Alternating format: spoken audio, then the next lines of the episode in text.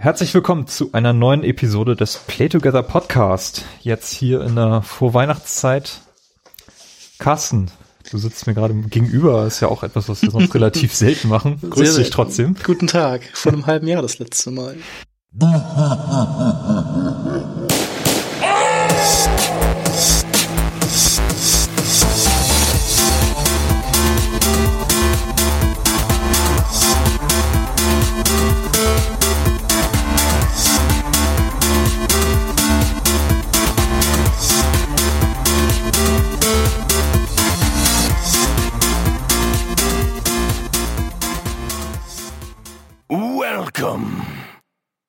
Echt, was haben wir denn zuletzt gemacht? Dark Souls. Stimmt, Dark Souls 3, unsere Art Audio-Let's Play oder was war das? Ja. Ja, genau. Ich bin Timo und wir wollen gemeinsam heute mal etwas machen, was wir in der Play-Together-Historie noch nicht so richtig gemacht haben. Wir wollen uns nämlich mal eine ganze Spielefirma so rückblickend betrachten. Eine sehr wichtige Spielefirma, wenn man so möchte.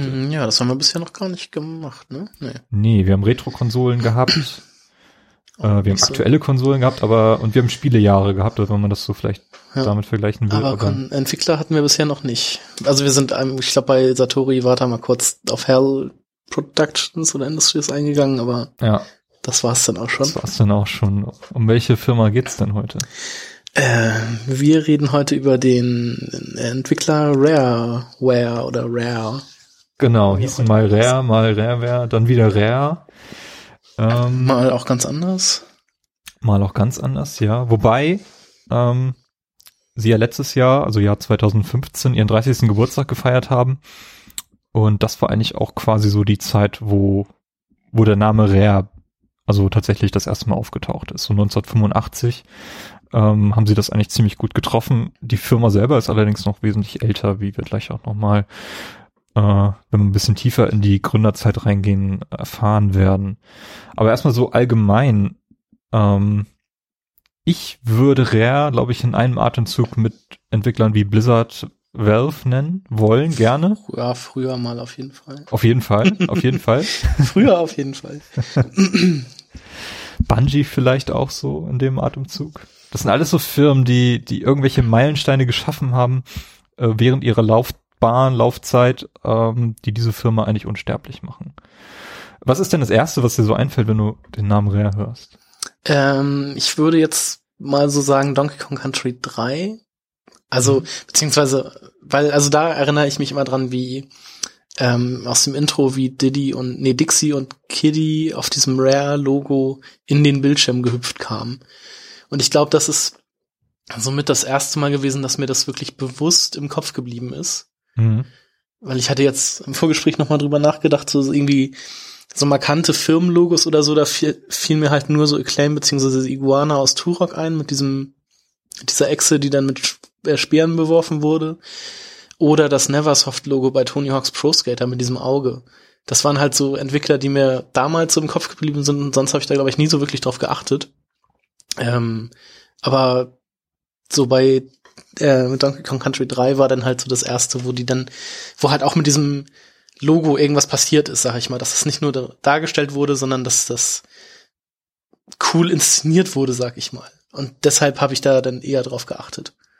Ja, dass sich quasi die Firma so ein bisschen selber feiert, indem sie mit ihrem Logo rumspielen. Das stimmt tatsächlich. Also ich finde, die Intro-Sequenzen von Rare-Titeln sind immer sehenswert. Also das ist nicht etwas, was ich gerne wegklicke, sondern oft ging's ja sowieso nicht, musste man sich das ja eh anschauen. Mhm. Aber bei Rare hat das eigentlich immer Spaß gemacht, dazu zu schauen. Wie war das denn bei dir?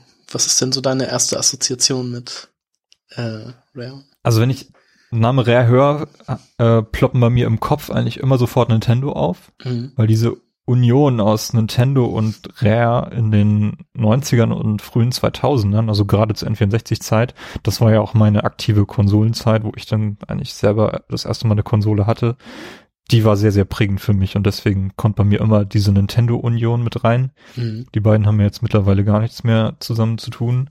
Dann natürlich Donkey Kong. Ich glaube, Donkey Kong Country 1, 2 oder 3, ich weiß jetzt nicht, haben wir bei dir ja auch relativ häufig gespielt, und da bin ich auch das erste Mal auf Rare aufmerksam geworden, würde ich sagen.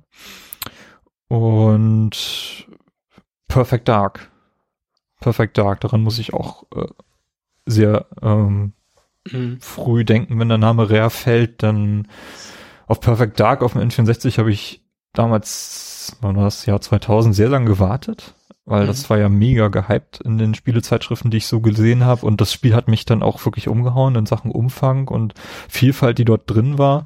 Und ich muss ganz ehrlich sagen, als ich mir die Xbox 360 gekauft habe, war Perfect Dark Zero einer der Launch-Titel, und das war der Titel, das erste Spiel, was ich mir gekauft habe, weil ich unbedingt wissen wollte, wie das so ist. Kommen wir vielleicht später noch zu. Ja, auf jeden Fall. Habe ich nämlich nicht so gute... Das Spiel selber kann man nicht so sagen, aber das war... Ja klar, also... Das war der Grund, warum ich die Xbox 360 dann... Gerade nach diesem, also wirklich guten Shooter Perfect Dark damals. Also, klar. Könntest du dich denn jetzt auch irgendwie festlegen auf den deiner Meinung nach größten Titel von Rare? So rückblickend? Also ich persönlich würde da, glaube ich, für mich schon irgendwie so Donkey Kong Country sagen. Also nicht einen bestimmten Teil, sondern so eher die Reihe. Weil das ja damals, als man sich halt irgendwie, also ich hatte das auch nochmal, ich habe irgendwie so 2 Spiele im Jahr bekommen oder so. Zu Weihnachten und zum Geburtstag. Und sonst hatte ich halt nie Geld mehr, irgendwas zu kaufen. Weil die Spiele damals ja auch irgendwie noch 150 Mark gekostet haben. Das weiß ich auch noch von Donkey Kong Country 3. Ja, dass ich mir das zum Geburtstag gekauft hatte und dann irgendwie so 150 oder 160 Mark dafür ausgegeben habe. Gut, passt ja zu den heutigen Preisen auch, aber also so in etwa. Aber das deshalb, ich habe den Faden verloren. Nee, deshalb ist das so die Spielreihe, die ich am ehesten noch mit Rare in Verbindung bringe, oder meine Lieblingsspielereihe, so, weil ich damit auch am meisten Zeit damals verbracht habe. Okay, bei mir würde ich sagen, es ist so in der Summe Banjo-Kazooie tatsächlich geworden. Ein Titel, den ich leider seinerzeit nicht gespielt habe, sondern erst viel, viel später. Ja, also, das war bei mir auch immer so ein Kaufhausspiel. Also wenn ich bin damals halt irgendwie immer recht oft in die Stadt gefahren, um dann halt in irgendwelchen Kaufhausketten mich da an die Geräte zu stellen und irgendwelche Spiele zu spielen, die dann da halt ausgestellt wurden. Und da habe ich dann halt auch immer Banjo-Kazooie gespielt, als das gerade kam. Weil ich kann mich jetzt dran erinnern, ich habe das jetzt auf der Xbox nochmal angefangen. Und den ersten Level kann ich auswendig. Und alles, was danach kam, war halt, also den zweiten Level, diesen Strand, kannte ich halt noch so ein bisschen, aber danach kenne ich von diesem Spiel einfach gar nichts. Und ich glaube, dass ich habe den wirklich, glaube ich, nur im Kaufhaus gespielt. Deshalb ist das halt, ist dieser erste Level auch immer so präsent bei mir. Nee, also das kann ich auch verstehen, aber ich habe den Titel tatsächlich erst gespielt, als er dann nochmal auf Xbox Live Arcade erschienen ist, damals zum Launch von Nuts and Bolts. Da kam das ja dann quasi gleichzeitig mit raus, war, glaube ich, auch irgendwie ein Vorbesteller-Bonus, der dann dabei war. Und da habe ich das dann gespielt und das hat mich so geflasht, dass ich es dann zu 100% nochmal durchgespielt habe. Also wirklich alles gesammelt, was machbar war in diesem Titel, wenn man das dann mit späteren Rare Jump'n'Runs vergleicht, wo das dann gerade mit den Sammel-Items ein bisschen eskaliert ist, um es mal vorsichtig auszudrücken, ist Banjo-Kazooie noch sehr gut handelbar, sehr gut ausbalanciert, hat sehr, sehr abwechslungsreiche Welten und Gameplay zu bieten, und ich glaube, so in der Summe dürfte das der Titel sein, den ich Rare so nachträglich am höchsten anrechnen würde. Obwohl sie natürlich auch andere Titel geschaffen haben, die vielleicht wesentlich mehr Impact gehabt haben. Aber so von der Kreativität her kann man, glaube ich, nicht viel mehr machen als Banjo-Kazooie. Und das trotz allem. Ich meine, das ist ja irgendwie dann so mit Mario 64 als Vorbild im Hinterkopf halt entwickelt worden und solche Dinge, aber das ist, glaube ich, eins der perfektesten Spiele, die man so kaufen kann und immer noch sehr gut spielen kann. Ja. Ja, also da muss ich sagen, also mein Lieblings-Rare-Spiel ist dann tatsächlich Donkey Kong Country 2. Ja. Also auch aus der ganzen Donkey Kong-Serie einfach mein Lieblingsteil. Ich glaube, da würden dir sehr viele Leute zustimmen. Ja, wir haben heute mal überlegt, wir gehen so ein bisschen mal durch die Historie von Rare durch und haben das dabei so ein bisschen in Epochen unterteilt, wo wir dann nicht nur die Spiele betrachten, sondern das Ganze auch so ein bisschen im Kontext der Spieleindustrie, der Spielewelt zu dieser Zeit. Und Ja, wie schon angesprochen, Rare hat im Jahr 2015 den 30. Geburtstag gefeiert. In diesem Zusammenhang ist dann auch zum ersten Mal wieder was von Rare erschienen seit langer Zeit, nämlich Rare Replay, was eben passend auch 30 legendäre Spieleklassiker, wie der Titel auf dem Cover ist, wie ich gerade sehe. Ja, 30 legendäre Spieleklassiker. Sehr, sehr gute Kollektion übrigens. Vielleicht eine der besten Game Collections neben der Orange Box, die man so kaufen kann für relativ wenig Geld auch. Also ist ja jetzt im Zuge dieses Weihnachts-Sales 2016 auch für 10 Euro vertickt worden. Also, würde ich nachher aber auch gerne auch nochmal was so abschließend, glaube ich, zu sagen. Ja, genau, da kommen wir nochmal drauf zurück. Tatsächlich ist Rare allerdings, oder sagen wir so diese Vorgängerfirma, die dann zu Rare wurde, wesentlich älter. Ich konnte auch gar nicht so richtig so ein Gründungsjahr ausmachen. Auf jeden Fall sind die Gründer, Tim und Chris Stamper, die man in diesem Zusammenhang immer erwähnen muss, die dann auch sehr, sehr lange bei Rare geblieben sind. Die haben eine Firma namens Ashby Computers and Graphics Limited gegründet in Leicestershire. Also es ist tatsächlich eine urenglische Firma, wenn man so möchte. Was auch wichtig wird, weil es nachher im weiteren Verlauf, als sie dann zu Nintendo gegangen sind, quasi so Nintendos Tor zum Westen geworden ist, wenn man so möchte.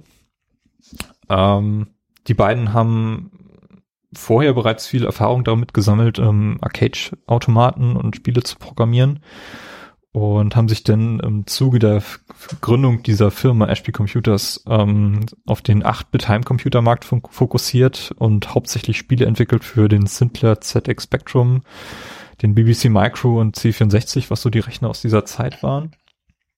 Und die ersten Spiele, die sie dabei rausgebracht haben, sind dann unter dem Label Ultimate Play The Game publiziert worden. Was ja sehr witzig ist. Ja, sind dann aber auch sehr schnell aufgestiegen zu den Top-Entwicklern in UK, was auch ein bisschen damit zu tun gehabt hat, dass ja sehr viele Lizenzauskopplungen von ihnen gekommen sind, also sehr viel mehr, als sie dann später gemacht haben, sich selber aber relativ zurückgehalten haben. Also Presse wurde nur irgendwie eingeladen, wenn irgendwie die Veröffentlichung eines neuen Titels anstand. Sie haben kaum an irgendwelchen wichtigen Spielekonferenzen teilgenommen und eigentlich sehr, sehr viel hinter verschlossenen Türen gearbeitet. Und ja, die ersten Maskottchen von Rare so aus dieser Zeit und später sind dann Jetman geworden. Jetman kennst du vielleicht aus dem Jetpac. Genau, das war ja das erste Spiel sozusagen. Das war quasi das erste, ist auch auf der Rare Replay Edition enthalten. Genau, auch das erste aus 83. Und diese Figur, die man dort spielt, diesen Astronauten, der hat dann noch Auftritte in weiteren Spielen gehabt. Also es ist dann durchaus eine Figur gewesen, die man schon als Maskottchen von Rare bezeichnen könnte. Genauso wie dann später Sabreman. Genau, es gab dann ja auch noch, also zu dem Jetman halt das Lunar Jetman und das Solar oder Sonar Jetman und so, also der kam immer mal wieder. Und dieses Jetpac ist übrigens ein Spiel, was man immer noch sehr gut spielen kann aus dieser Zeit. Es ist ein 2D-Spiel, wo man so eine Rakete zusammenbauen muss. Genau, also man muss im ersten Level nur die Rakete zusammenbauen. Das muss man später nicht mehr machen. Und dann später auftanken, ne? Genau, da muss man noch Fuel sammeln und dann zur Rakete bringen. Und das ist dann halt, sobald die Rakete voll ist, fliegt man zu einem anderen Planeten. Und da muss man dann halt wieder Treibstoff sammeln. Ja. Gibt's auch ein Remake von, was ich allerdings nicht mag. Also ich spiele lieber das Original.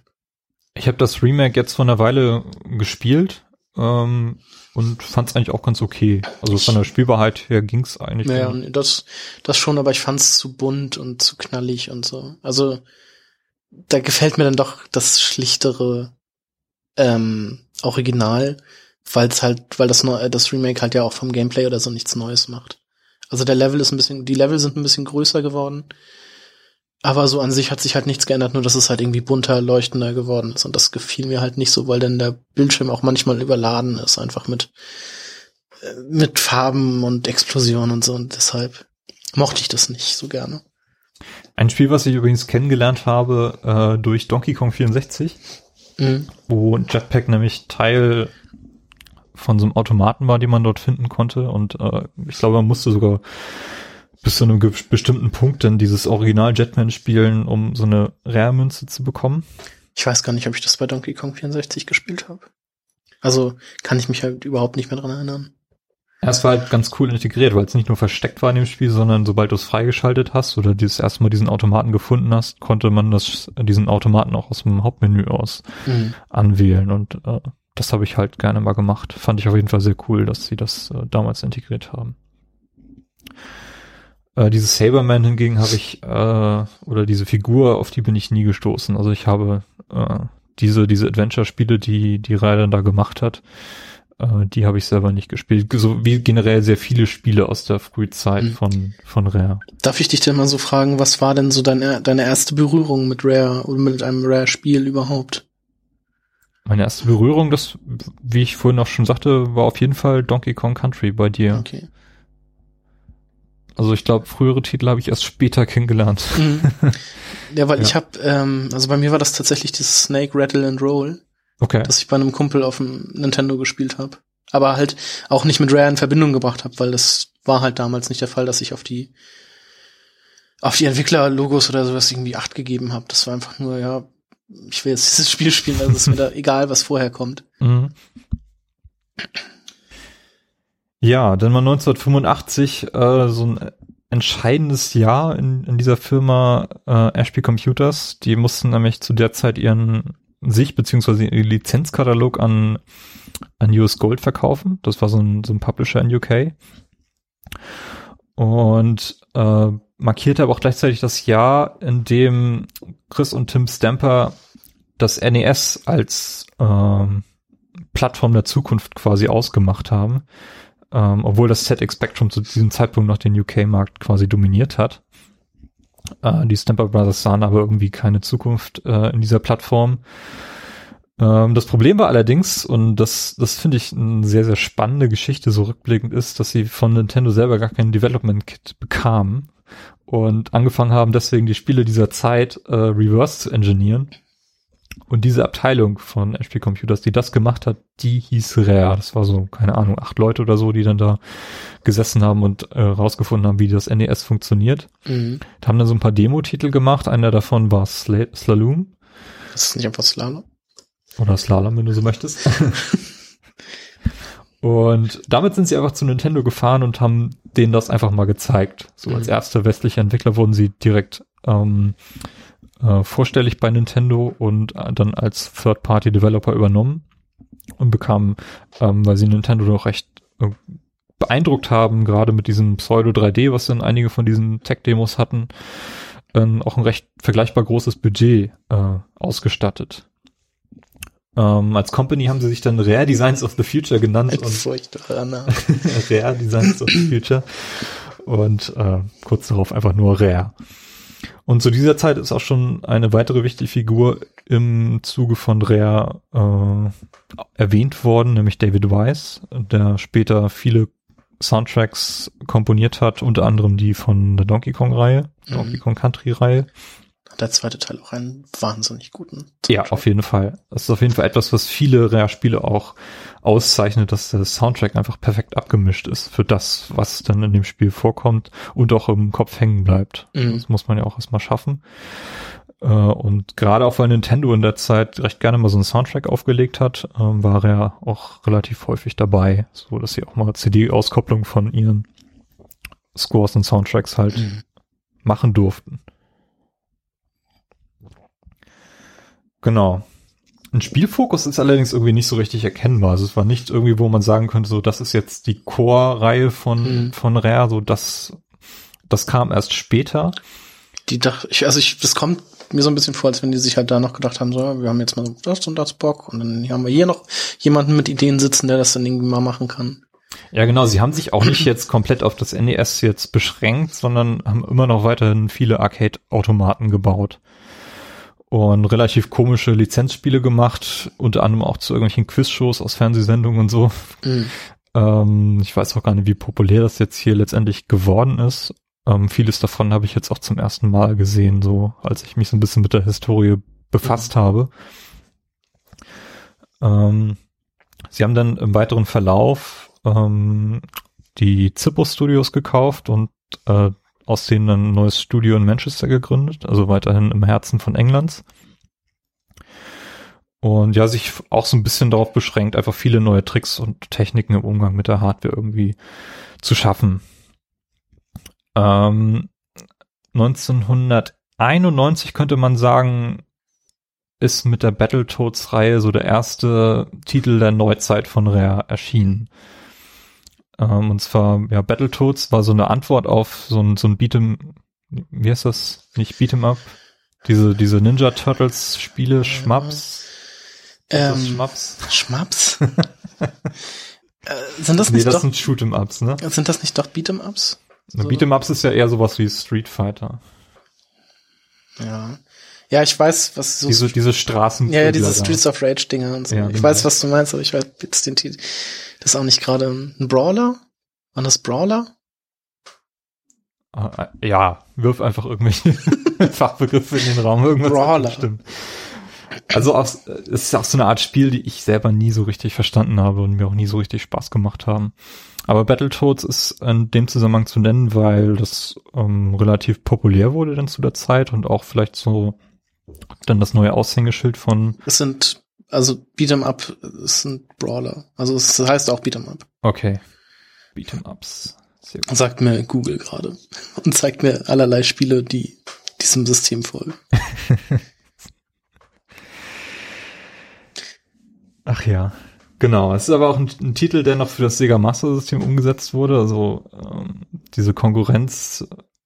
Oder man kann auf jeden Fall sagen, dass Rare hier noch relativ eigenständig entwickeln durfte und teilweise auch noch EA als Publisher hatte. Die haben ja dann später auch noch dieses Super Battletoads auf dem Super Nintendo umgesetzt oder publiziert, bevor sie dann im späteren Verlauf quasi von Nintendo ja quasi übernommen wurden. Nintendo hatte in der Frühzeit einen Shareanteil von 25% und haben das dann während der Super Nintendo-Ära, die jetzt gleich kommt, auf 49% erhöht. Das heißt, sie waren nie komplett an Rare beteiligt, aber hatten so viel Anteile, dass Rare im weiteren Verlauf, gerade zur Super Nintendo-Ära, dann Konsolen exklusiv für Nintendo entwickelt hat. Ja, die Super Nintendo-Ära, das ist jetzt die Ära, wo wir quasi auch eingestiegen sind. Mhm. Na, also ich stelle gerade fest, ich habe Battletoads tatsächlich auch auf dem Gameboy gespielt. Mhm, da gab es auch eine Auskopplung. Genau, das war ja das NES-Spiel irgendwie anscheinend. Ich wusste auch, dass ich mal die hatten ja diese RC Pro M-Teile. Mhm. Und ich wusste, dass es sowas auch mal für den Gameboy gibt und jetzt sehe ich hier nämlich auch Super RC Pro M gab es auch für den Gameboy. Also wird es das gewesen sein, was ich dann auf dem Gameboy gespielt habe. Weil ich kannte das Spiel, hatte das jetzt in Rare Replay gesehen, aber wusste halt, dass ich es nicht auf dem Nintendo gespielt habe. Sondern halt auf dem Gameboy. Ja. Gut. Also ich weiß nicht, wir haben jetzt relativ viele Spiele aus dieser Zeit nicht mit Namen genannt. Es sind halt auch einfach unfassbar viele. Es sind unfassbar viele, es ist kein richtiger Fokus zu erkennen, es sind wenige Spiele, die wirklich hängen geblieben sind, wie zum Beispiel dieses RC Pro AM. Mhm. Auf jeden Fall hat Rare es geschafft, einige technische Innovationen zu schaffen, die so von vielen nicht für Möglichkeiten wurde. Vor allem diese isometrische Grafik, die sie auf diesen ZX Spectrum und BBC Microcomputern umgesetzt haben. Genau, wie dann auch halt dieses Snake Rattle and Roll. Genau, dieses Pseudo-3D, das hat auf jeden Fall Eindruck geschindet. Ja, bei dem Slalom, da sah man den Fahrer ja sozusagen auch schon von hinten, wie er genau, das ist dann diese andere 3D-Perspektive, ja, genau. Die... Also es war schon was Neues. Ja, auf jeden Fall. Und das ist so ein bisschen das, was diese Lifetime-Achievements von Rare ausgemacht haben in der Frühzeit.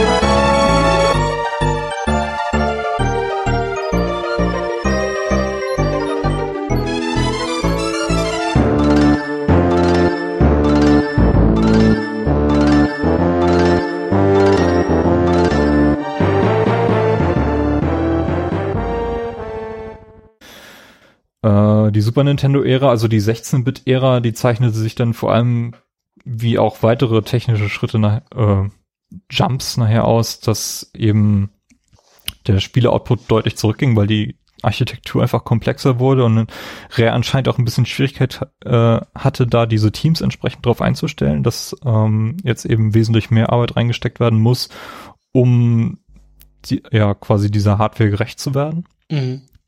Was dann auch darin, ja, sich auszeichnete, dass jetzt deutlich weniger Spiele erschienen sind. Nicht mehr diese Massenauskopplung von Lizenz. Ich möchte nicht Lizenzenmüll sagen, aber Rare hat in dieser Zeit halt echt viele Lizenzspiele gemacht. Und genau, der erste Titel in der Super Nintendo-Ära war dann dieses Battletoads. Also, ja.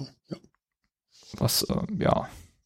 Das war ein unfassbar schweres Spiel. Ja, auf jeden Fall. Also ich habe es damals halt nie gespielt, aber das hat ja diesen legendären Jetbike-Level, glaube ich, ist das, wo du halt wirklich, also wo dann Hindernisse erscheinen und das nachher alles immer viel schneller wird und so, wo du wirklich diese Level noch auswendig lernen musst, um überhaupt eine Chance zu haben. Ja. Und ja, wenn dann das Spiel vorbei ist, musst du halt wieder von vorne anfangen. Und deshalb musst du dich da hinsetzen und wirklich alles, ja, du musst es blind spielen können, damit du halt diese Level schaffst. Und das wurde ja also es gab dann halt irgendwie als zweiten oder dritten Level diesen Jetbike-Level und nachher wurde das halt auch nicht gerade viel einfacher. Also es war schon echt ein harter Brocken. Also glaube ich, alle Leute, die irgendwie diesen Titel mal angefasst haben in der Zeit, werden Battletoads auch als allererstes im Zusammenhang mit dem unfassbaren Schwierigkeitsgrad, glaube ich, erwähnen. Mhm. Das stimmt schon. Sie haben damals sogar einen Crossover gemacht mit der Double Dragon-Reihe. Mhm, genau. Was auf sehr vielen Plattformen erschienen ist, also sogar dem NES und dem Super Nintendo. Und Mega Drive und Game Boy. Und Game Boy, genau. Ja, ich weiß nicht, ob das noch irgendwie im Zusammenhang mit den Arcade-Spielen dass es halt daran lag, dass das Spiel so unfassbar schwer ist, weil Arcade-Automaten finanzieren sich eben dadurch, dass Leute sterben und neue Automaten, neues Geld in den Automaten reinwerfen. Das gab's, also das war ja damals irgendwie so das Ding, dass dann halt Arcade-Spiele einfach auch für Heimkonsolen umgesetzt wurden. Mhm. Ich könnte mir vorstellen, dass das daher kommt. Ja, wahrscheinlich. Abgeschlossen wurde das dann mit dem Super Battletoads, was, glaube ich, nur für einen Arcade-Automaten erschienen ist. Das jetzt auch auf der, ich glaube, das ist das, was auf der Rare Replay Collection drauf ist. Ja, und es wurde sogar angedacht, eine TV-Serie zu machen, also die Battletoads wirklich gegen die Turtles im Fernsehen zu platzieren auch. Da wurde allerdings nur der Pilot ausgestrahlt. Ich glaube, den kenne ich sogar. Oh Gott. Kann man sich bestimmt auch auf YouTube anschauen. Stimmt. Wenn es das gibt, können wir das ja vielleicht verlinken. Ja, das werden wir machen. Genau. Das war denn jetzt auch schon die Zeit, wo Nintendo eben Rare quasi ja an sich gebunden hat und sie mit einer neuen Lizenz vertraut haben, die wir jetzt schon ein paar Mal erwähnt haben, nämlich Donkey Kong. Donkey Kong nimmt ja in der Historie von Nintendo einen sehr, sehr wichtigen Status ein. Mhm. Es war quasi auch die Einführung von Mario damals. Ja, und das war, glaube ich, eins der ersten Titel für den NES. Ja, genau. Dieses Spiel, was nur auf einem Bildschirm funktionierte. Donkey Kong war ja da noch der Villain von Mario. Genau, ja, genau. Und es gab auch schon Donkey Kong Jr. zu der Zeit. Ja. Und die sind dann aber auch relativ selten zu sehen gewesen noch. Also ich kenne Donkey Kong, ja stimmt, es gab noch eine Game & Watch Geschichte, die muss dann noch ein bisschen früher gewesen sein. Es gab, glaube ich, noch Junior 2. Ja, aber das war die gleiche Figur. Ne? Ja, genau. Ja. Ich kenne Donkey Kong dann noch von diesem Gameboy-Puzzle-Spiel, was ein ziemlich gute Auskopplung ist. Und ja, Nintendo wollte jetzt irgendwie die Figur wiederbeleben. Denn zum einen hatte Sega jetzt mit Sonic auch mittlerweile starkes Maskottchen entwickelt. Mhm. Und hatten dann eben gesehen, dass Rare ein paar Experimente gemacht hat. Rare hat nämlich in dieser Zeit sich schon Silicon Graphics Workstations besorgt. die im Videospielbereich eigentlich noch so gar nicht eingesetzt wurden. Ist vielleicht ein bisschen bekannter, weil Silicon Graphics Workstations später die Grundlage für die Entwicklung von Spielen auf dem N64 geworden sind. Mhm. Und Rare hat quasi diese Workstations benutzt, um einfach 3D-Figuren und Hintergründe zu rendern, von denen sie dann quasi Snapshots in 2D gemacht haben, die sie dann auch in Spielen eingesetzt haben. Und Nintendo hat das gesehen und hat ihnen quasi dann die Donkey Kong Lizenz gegeben und dann fing Rare eben an, etwas draus zu machen. Mhm. Hat sich dann natürlich sehr, sehr stark an Super Mario World orientiert. Und ich glaube, von der technischen Seite her war das damals ein absoluter Meilenstein, als Leute das zum ersten Mal gesehen haben, was dann plötzlich aus dem Super-Nintendo-System halt rauszuholen ist, mit diesem System, obwohl es nur 2D war, aber alles 3D aussah. Ja. Ja, also auf jeden Fall ein absoluter Meilenstein. Das markiert wirklich einen Meilenstein auch für die Firma Rare, die sich dann auch erstmal in Rareware umgenannt hat und ja sehr stark davon profitiert hat, dass Nintendo of America sehr, sehr stark dann mit Rare auch verbunden wurde. Also wie gesagt, Rare, dieses Tor zum Westen von Nintendo. Und ja, das erste Spiel war Donkey Kong Country. Mhm. Wo ich sagen muss, dass diese Grafik und so, das war dann noch so ein bisschen unausgereift. Also es war schon cool, das alles mal zu sehen, aber auch da war der zweite Teil, wie ich finde, dann halt auch noch mal um einiges besser. Ja, aber trotzdem muss man, wenn man sich Donkey Kong Country anschaut, also vielleicht zu den Spielen, die ja, klar, war das schon, also wirklich, war was ganz anderes und ganz Neues und so. Das war schon sehr cool, aber es wirkte immer noch so ein bisschen unfertig. Also, ich weiß nicht, wie ich das genau sagen soll, aber es wirkte schon sehr, sehr gut gemacht und so, aber es, wenn man dann sieht, was noch draus geworden ist, so mit Country 2 und 3, war das halt schon noch ein bisschen unfertig. Ja, ich glaube doch, das ist so ein bisschen Kritik, die dann aufkam, als das Spiel dann, als die Münder so ein bisschen wieder runtergeklappt sind und Leute sich das Spiel mal wirklich dann zu Herzen genommen haben und auch verglichen haben mit anderen Spielen, dass das Spiel gameplay-technisch eigentlich gar nicht so viel macht oder so viel Neues erfunden hat, sondern eher auf bekannte Formeln gesetzt hat, aber einfach extrem von diesem ultra coolen Look und dem Soundtrack halt profitiert hat.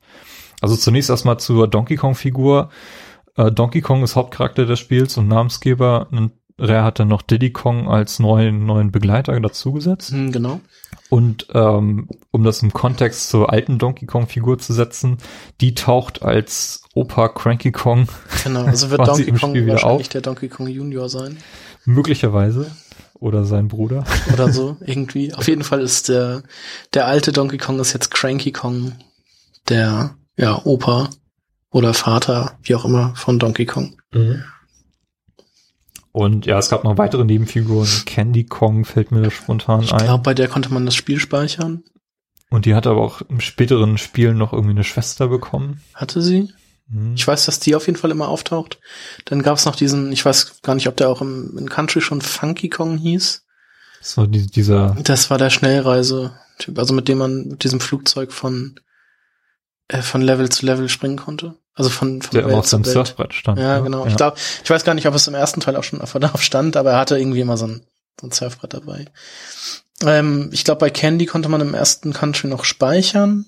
Da wurde dann ja damals auch noch nachher diese Oma eingeführt, deren Namen ich jetzt vergessen habe. Mhm. Und ich glaube, es gab nur 3 weitere Affen. Also Cranky, Funky, glaube ich, war es denn und halt Candy, die dann in Country 1 vorkamen. Ja, okay. Und dann gab es noch neue Begleiter. Es gab dieses Rambi, das Nashorn. Diesen Rhinoceros, ja genau. Und den Fisch. Ich glaube, der hieß der On Guard oder so. Irgendwie so einen Namen hatte der. Und es gab noch den Strauß und den Frosch. Und ich glaube, Strauß und Frosch waren auch in Country 1 das einzige Mal mit dabei. Ja, später gab es dann noch so eine Spinne. Genau, im zweiten Teil gab es die Spinne noch dazu. Dafür war, das Nashorn und den Fisch gab es auch noch. Und im dritten Teil gab es dann auch die Spinne und da gab es irgendwie noch, so einen Elefanten anstatt dem Nashorn. Was ich mal so ein bisschen schade fand. Naja. Aber ja, auf jeden Fall immer diese tierischen Begleiter, die gab's. Ach ja, die Papageien gab's ja auch noch. Ja, und das Spiel selber orientierte sich natürlich sehr stark an Mario Land mit dieser Levelstruktur. Es gab eine Oberwelt, wo du nach Abschluss eines Levels eben dann ein neues Level halt besuchen konntest. Genau. Und auf jeden Fall hat sich Donkey Kong Country selber dadurch ausgezeichnet, dass es halt in den Welten selber sehr, sehr viele Boni zu entdecken gab. Also du konntest irgendwelche geheimen Türen öffnen. Ja, genau, so 2 bis 3 Bonuslevel. Dann konnte man ja diese goldenen Tiersymbole sozusagen suchen, mit denen man dann als eines dieser Tiere in ein Bonuslevel kam, wo man dann weitere von diesen goldenen Tieren sammeln konnte, um damit extra Leben zu verdienen. Ja, dann glaube ich die typischen Bonuslevel, wo man Münzen gewinnen konnte, gab's glaube ich schon. Bin ich mir gar nicht so hundertprozentig sicher. Ja, auf jeden Fall gab's später dann diese Münzen, mit denen du irgendwie neue Wege freischalten konntest. Genau, also das weiß ich auf jeden Fall, im zweiten Teil gab's diese B-Münzen, diese Bonusmünzen aus den Bonustonnen, mit denen man ja spezielle Wege freischalten konnte, beziehungsweise eine versteckte Welt, glaube ich, finden konnte. Mhm. Und dann diese DK-Münzen gab's ja auch noch, aber ich glaube auch erst ab dem zweiten Teil. Nee, die gab's im ersten Teil auch schon. Ja. Meine ich. Und dann eben Bananen ohne Ende. Ja, genau. Das waren quasi die Münzen aus Mario, waren dann die Bananen in Donkey Kong, mit denen man ab 100 dann auch ein neues Leben bekam. Ja, also sehr geschickt gemacht eigentlich, vor allem, weil du immer ein sehr, sehr gutes Belohnungsgefühl hattest, dadurch, dass du eben wirklich extrem viel Zeug sammeln konntest und der Spielfortschritt auch eben angezeigt wurde. Und wenn du wirklich alles gespielt hast, konntest du halt 102% in diesem Spiel halt freischalten. Mhm. Also ja, ein Spiel, was dich als Spieler sehr stark belohnt hat. Aber auch sackschwer. Also ich habe das nochmal auf dem Gameboy, auf dem 3DS gespielt. Und hätte es da gibt's ja diese Zwischenspeicherfunktion, und hätte ich die nicht gehabt, wäre ich durchgedreht. Also es ist halt super viel Trial and Error mit sehr fiesen Stellen, mit denen man einfach nicht rechnet, wo du dann einfach tot bist. Also das ist schon echt hart gewesen damals. Also das war halt auch schon recht unfair manchmal. Aber wie ich fand, auch da schon herausragend oder sehr hervorstehend diese Loren-Level, die ich sehr cool finde. Auf jeden Fall. Das ist auch etwas, an was ich mich sofort erinnere. Die haben wirklich sehr viel Spaß gemacht. Mhm. Wo es aber auch sehr viel um perfektes Timing ging, weil man sonst auch einfach tot war. Ich habe von den Country-Spielen, glaube ich, nie so richtig eins gespielt, außer jetzt das Country Returns auf der Wii, das ja nicht von Rare stammt, sondern von Retro Studios, aber dennoch sich sehr, sehr stark eben an der Originalreihe orientiert. Mhm. Und die Gameboy-Reihe, die habe ich allerdings sehr viel gespielt. Die habe ich gar nicht gespielt. Donkey Kong Land und Land 2 hatte ich auf jeden Fall. Ja, dann habe ich mir das bei dir mal ausgeliehen. Aber das kann sein, ja. Ich habe die selten gespielt, beziehungsweise hatte auch wieder komplett vergessen, dass es die gibt. Also, das ist mir halt überhaupt nicht hängen geblieben. Die habe ich auch damals nur gehabt, weil ich wirklich extrem fasziniert war von der Grafik von Donkey Kong Country. Also das hat mich wirklich nachhaltig geprägt, dass ich wirklich so beeindruckt war von diesem 2D-Design, das das Spiel hatte. Und ich hatte allerdings kein Super Nintendo. Jahr später kam dann eben die Land-Reihe, die kam halt immer so ein bisschen verzögert. War für mich eigentlich das Donkey Kong Country das Gameboy, obwohl es eigentlich viel simpler war.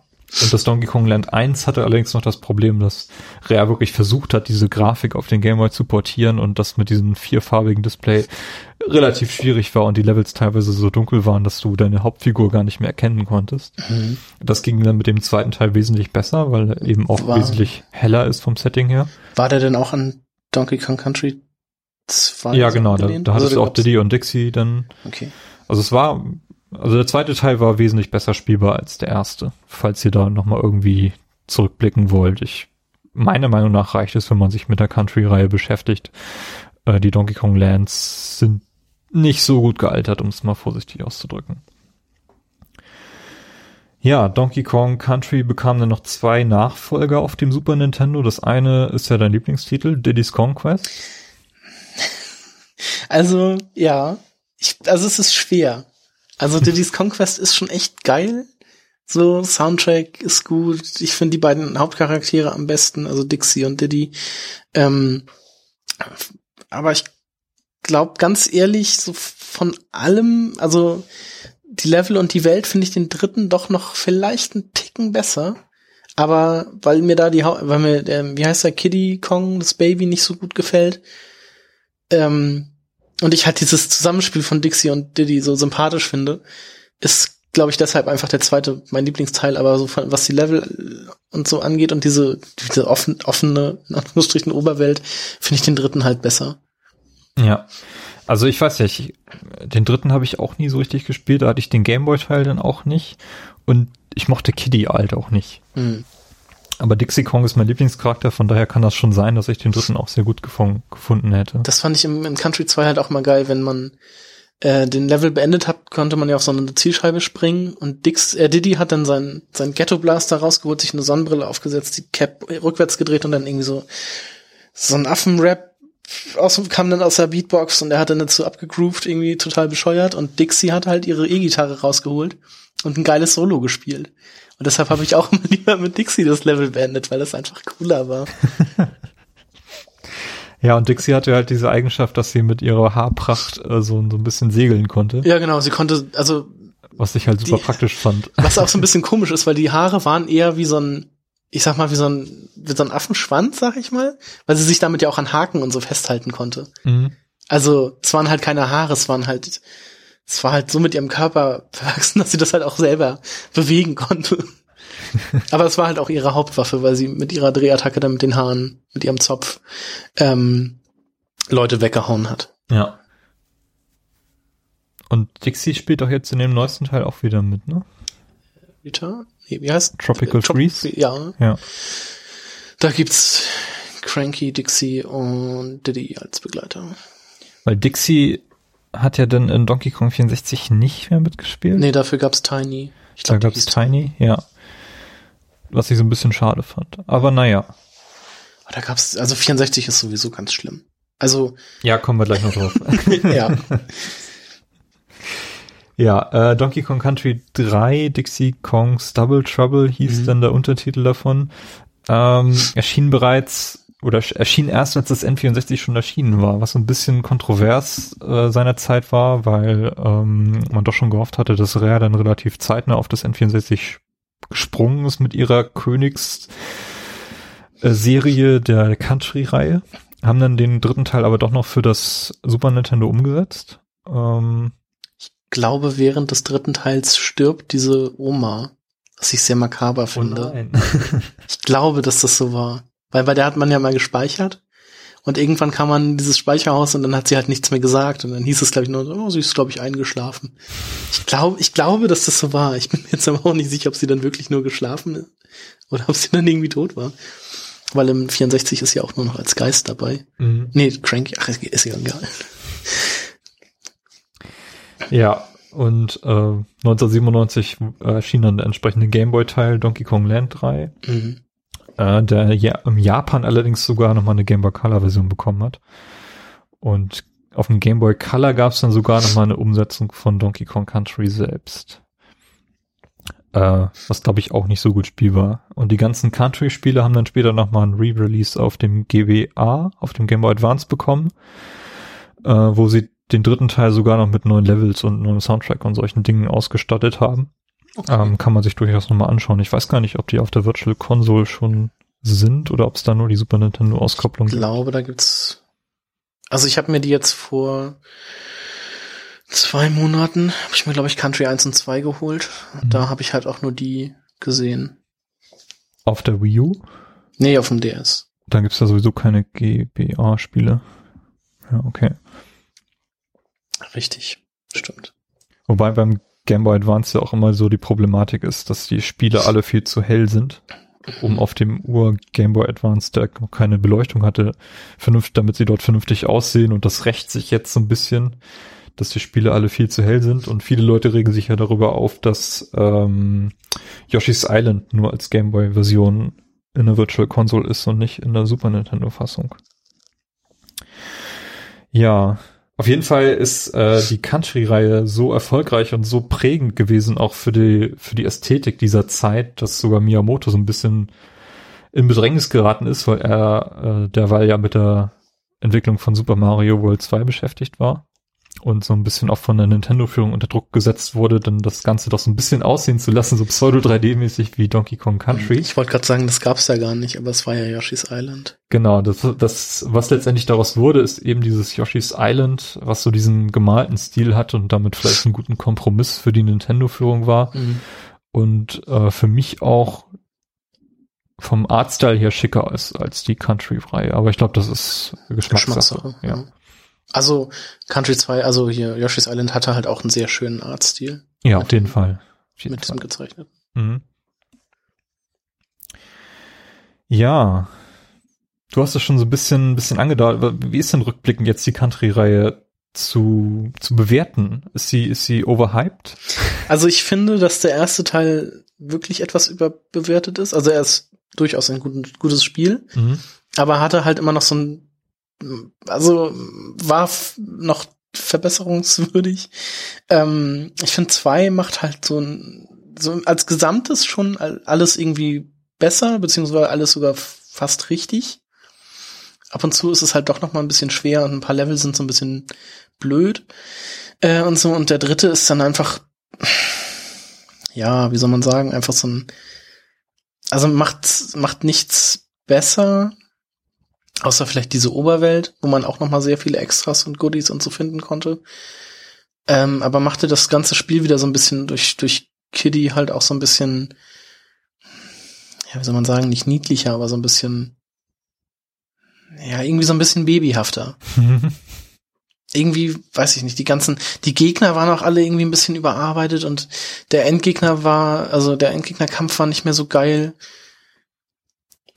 Das war alles irgendwie nicht mehr so gut wie in Teil 2. Also, und Teil 1 hatte halt auch noch seine Fehler und Makel. Aber, also deshalb finde ich, ist der erste Teil halt so ein bisschen überhyped, obwohl es halt auch ein schönes Spiel war. Also, ich weiß nicht, es soll jetzt nicht so rüberkommen, als wenn ich den nicht mögen würde, aber ich finde halt von der ganzen Reihe ist der 2. halt am besten.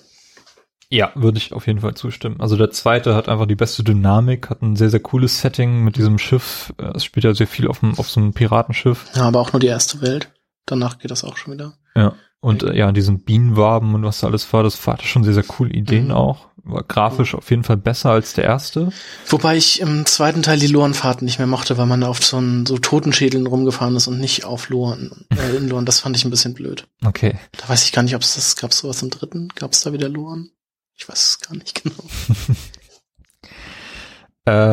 Ja, Donkey Kong Country ist das bestverkaufte SNES-Spiel, was nicht im Bundle mit der Konsole verkauft wurde. Und damit also hinter Mario World und Mario All-Stars. Und ja, bekam dann erst 14 Jahre später mit Donkey Kong Country Returns, glaube ich, einen mehr als würdigen Nachfolger jetzt von einer anderen Firma, die sich allerdings, wie schon gesagt, sehr, sehr stark an den Original-Country-Spielen orientiert hat, auch Donkey Kong dann wieder als spielbaren Charakter eingeführt hat. Wobei ich das auch nicht so sehr mochte von der Steuerung, weil das war ja noch auf der Wii und hatte dann halt auch die Wii-Mode sehr stark eingebunden, dass man die irgendwie schütteln musste. Ja, zum Springen musste man, glaube ich, immer die Wii-Mode hochreißen. Das mochte ich alles nicht, deshalb mochte ich das Tropical Freeze etwas lieber, weil es ja auf der Wii U erschien und diese Sachen nicht mehr hatte. Aber auch das war von der Steuerung nicht so cool und das war halt auch wieder bockschwer. Ja, das stimmt. Obwohl du Hilfe bekommen kannst, wenn du zu oft stirbst. Ja, das haben ja viele Wii U-Spiele. Ja, also ich habe noch Country Returns gespielt, also genau, du musstest die Wii-Mode schütteln, um dich irgendwie abzurollen oder auf den Boden zu klopfen. Ja, oder auch die Attacken zu machen, also ja genau, auf den Boden zu klopfen. Das fand ich so ein bisschen nervig, das mag ich halt einfach nicht. Und es gibt halt keine Alternative dazu, also sie haben keine Steuerung für den Classic Controller eingebaut, was schade ist rückblickend, denn du kannst das Spiel jetzt auch in der Virtual Console kaufen auf der Wii U, allerdings nur mit der Wii-Mode spielen, was natürlich doof ist. Aber sonst hat das, glaube ich, schon relativ viel richtig gemacht. Ja, das auf jeden Fall. Durchaus. Ja, das war die Country Returns-Reihe. Ein weiteres Spiel oder eine weitere Spielereihe, die in der Zeit Rare populär gemacht hat, war Killer Instinct. Kam nach Country raus, glaube ich. Oder im gleichen Jahr. Ja. Kam 94 nach Donkey Kong Country. Genau, ist in Deutschland vielleicht nicht so bekannt, die Reihe. Oder erst jetzt durch die Xbox One-Version, weil die Reihe lange indiziert war. Mhm. Ich weiß nicht, ich glaube, 1 oder 2 Titel sind immer noch auf dem Index. Allerdings nicht alle. Auf der Rare Replay-Version ist ja, glaube ich, die Arcade-Version. Nee, Killer Instinct Gold ist dort enthalten. Mhm. Durch die Xbox One habe ich auch das erste Mal von Killer Instinct gehört, weil das ja Release-Titel war. Auf der Xbox One, ja. Ja, genau. Allerdings kommt der, glaube ich, nicht von Rare selber, der kommt von anderen. Ja, ja, aber da habe ich, glaube ich, das erste Mal von Killer Instinct gehört. Mhm. Also so wirklich richtig.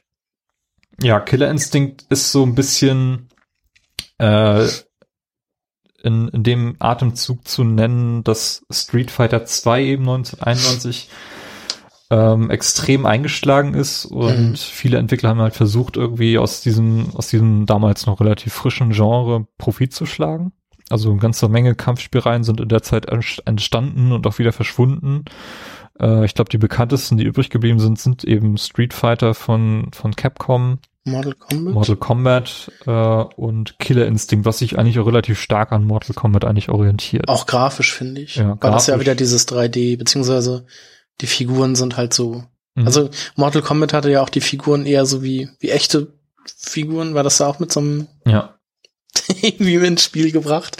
So richtige Leute. So wie das Street Fighter, The Movie, The Game, wo man dann auch als Jean-Claude Van Damme spielen konnte. So nach dem war das irgendwie gemacht. Und so sah Killer Instinct halt auch aus. Ja.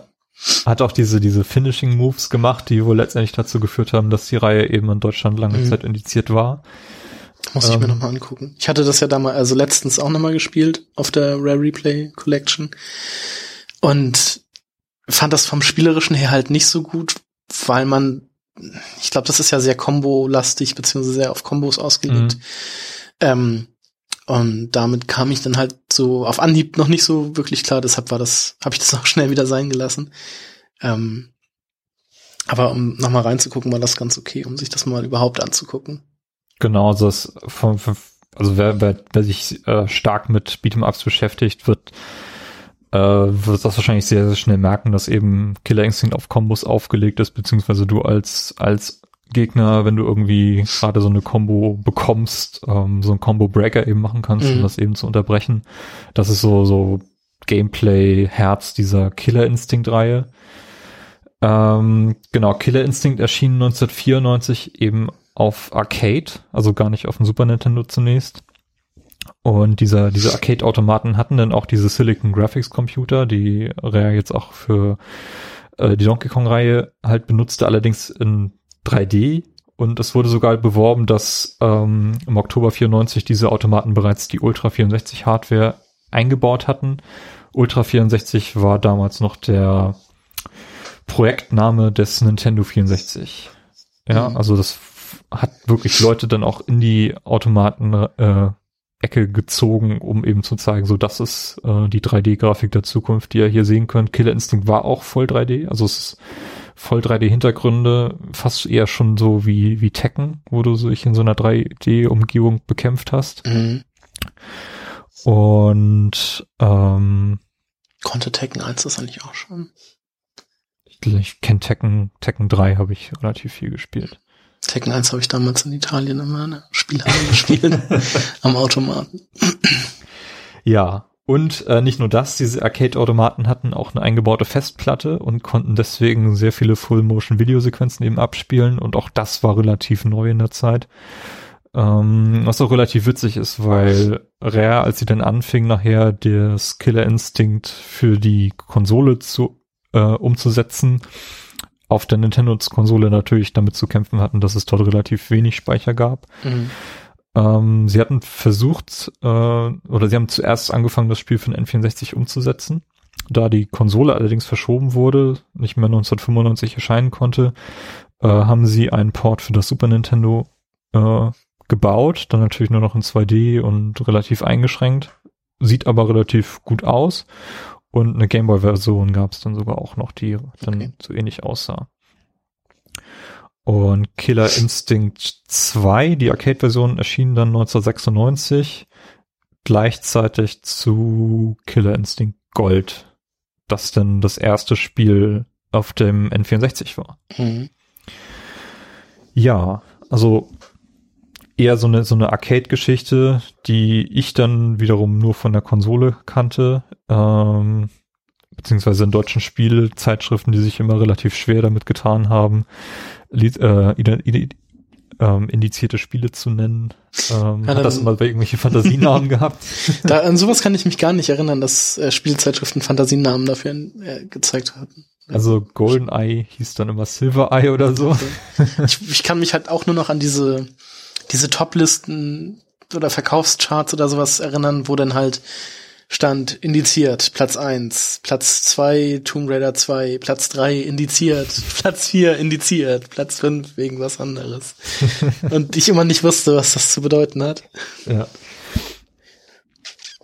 Ja, bevor es dann rüberging zum N64, gab es dann auf dem Super Nintendo noch eine weitere Lizenzauskopplung, die ich so gar nicht kannte, nämlich Ken Griffey's Junior Winning Run Baseball, was relativ cool aussah, jetzt wo ich es nochmal im Video gesehen habe. Also wirklich relativ aufwendige Pseudo-3D-Version von so einem Baseball. Allerdings war es wahrscheinlich auch schon das letzte Baseballspiel oder Lizenzauskopplung für das Super Nintendo von Rare, bevor sie dann auf ganz andere interessante Lizenzen gekommen sind, als sie dann für das N64 entwickelt haben. Here we go.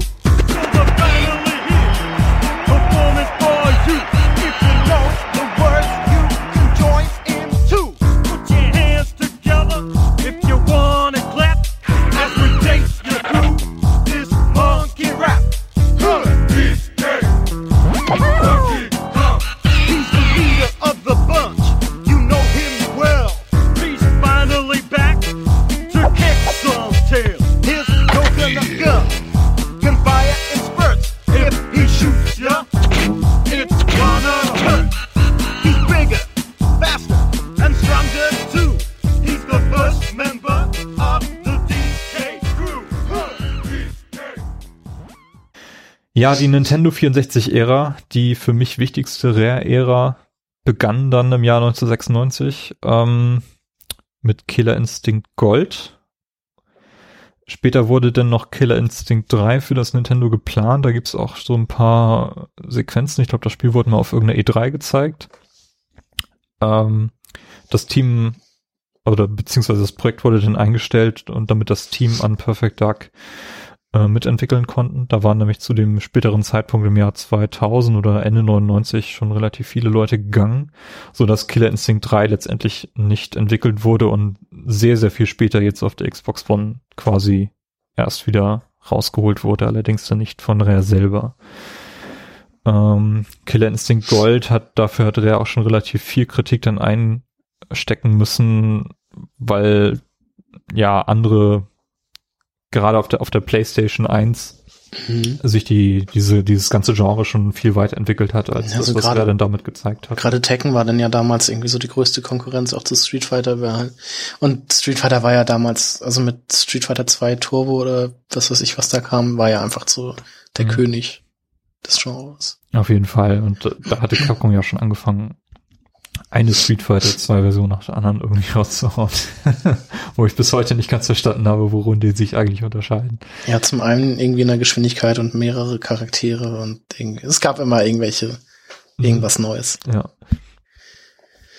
Ja, komme dann mal zu dem wichtigsten Spiel dieser Frühzeit, nämlich GoldenEye. GoldenEye ist ein James-Bond-Film aus dem Jahr 95. Der beste Pierce Brosnan-Bond. Der erste Pierce Brosnan, vielleicht der beste, ja.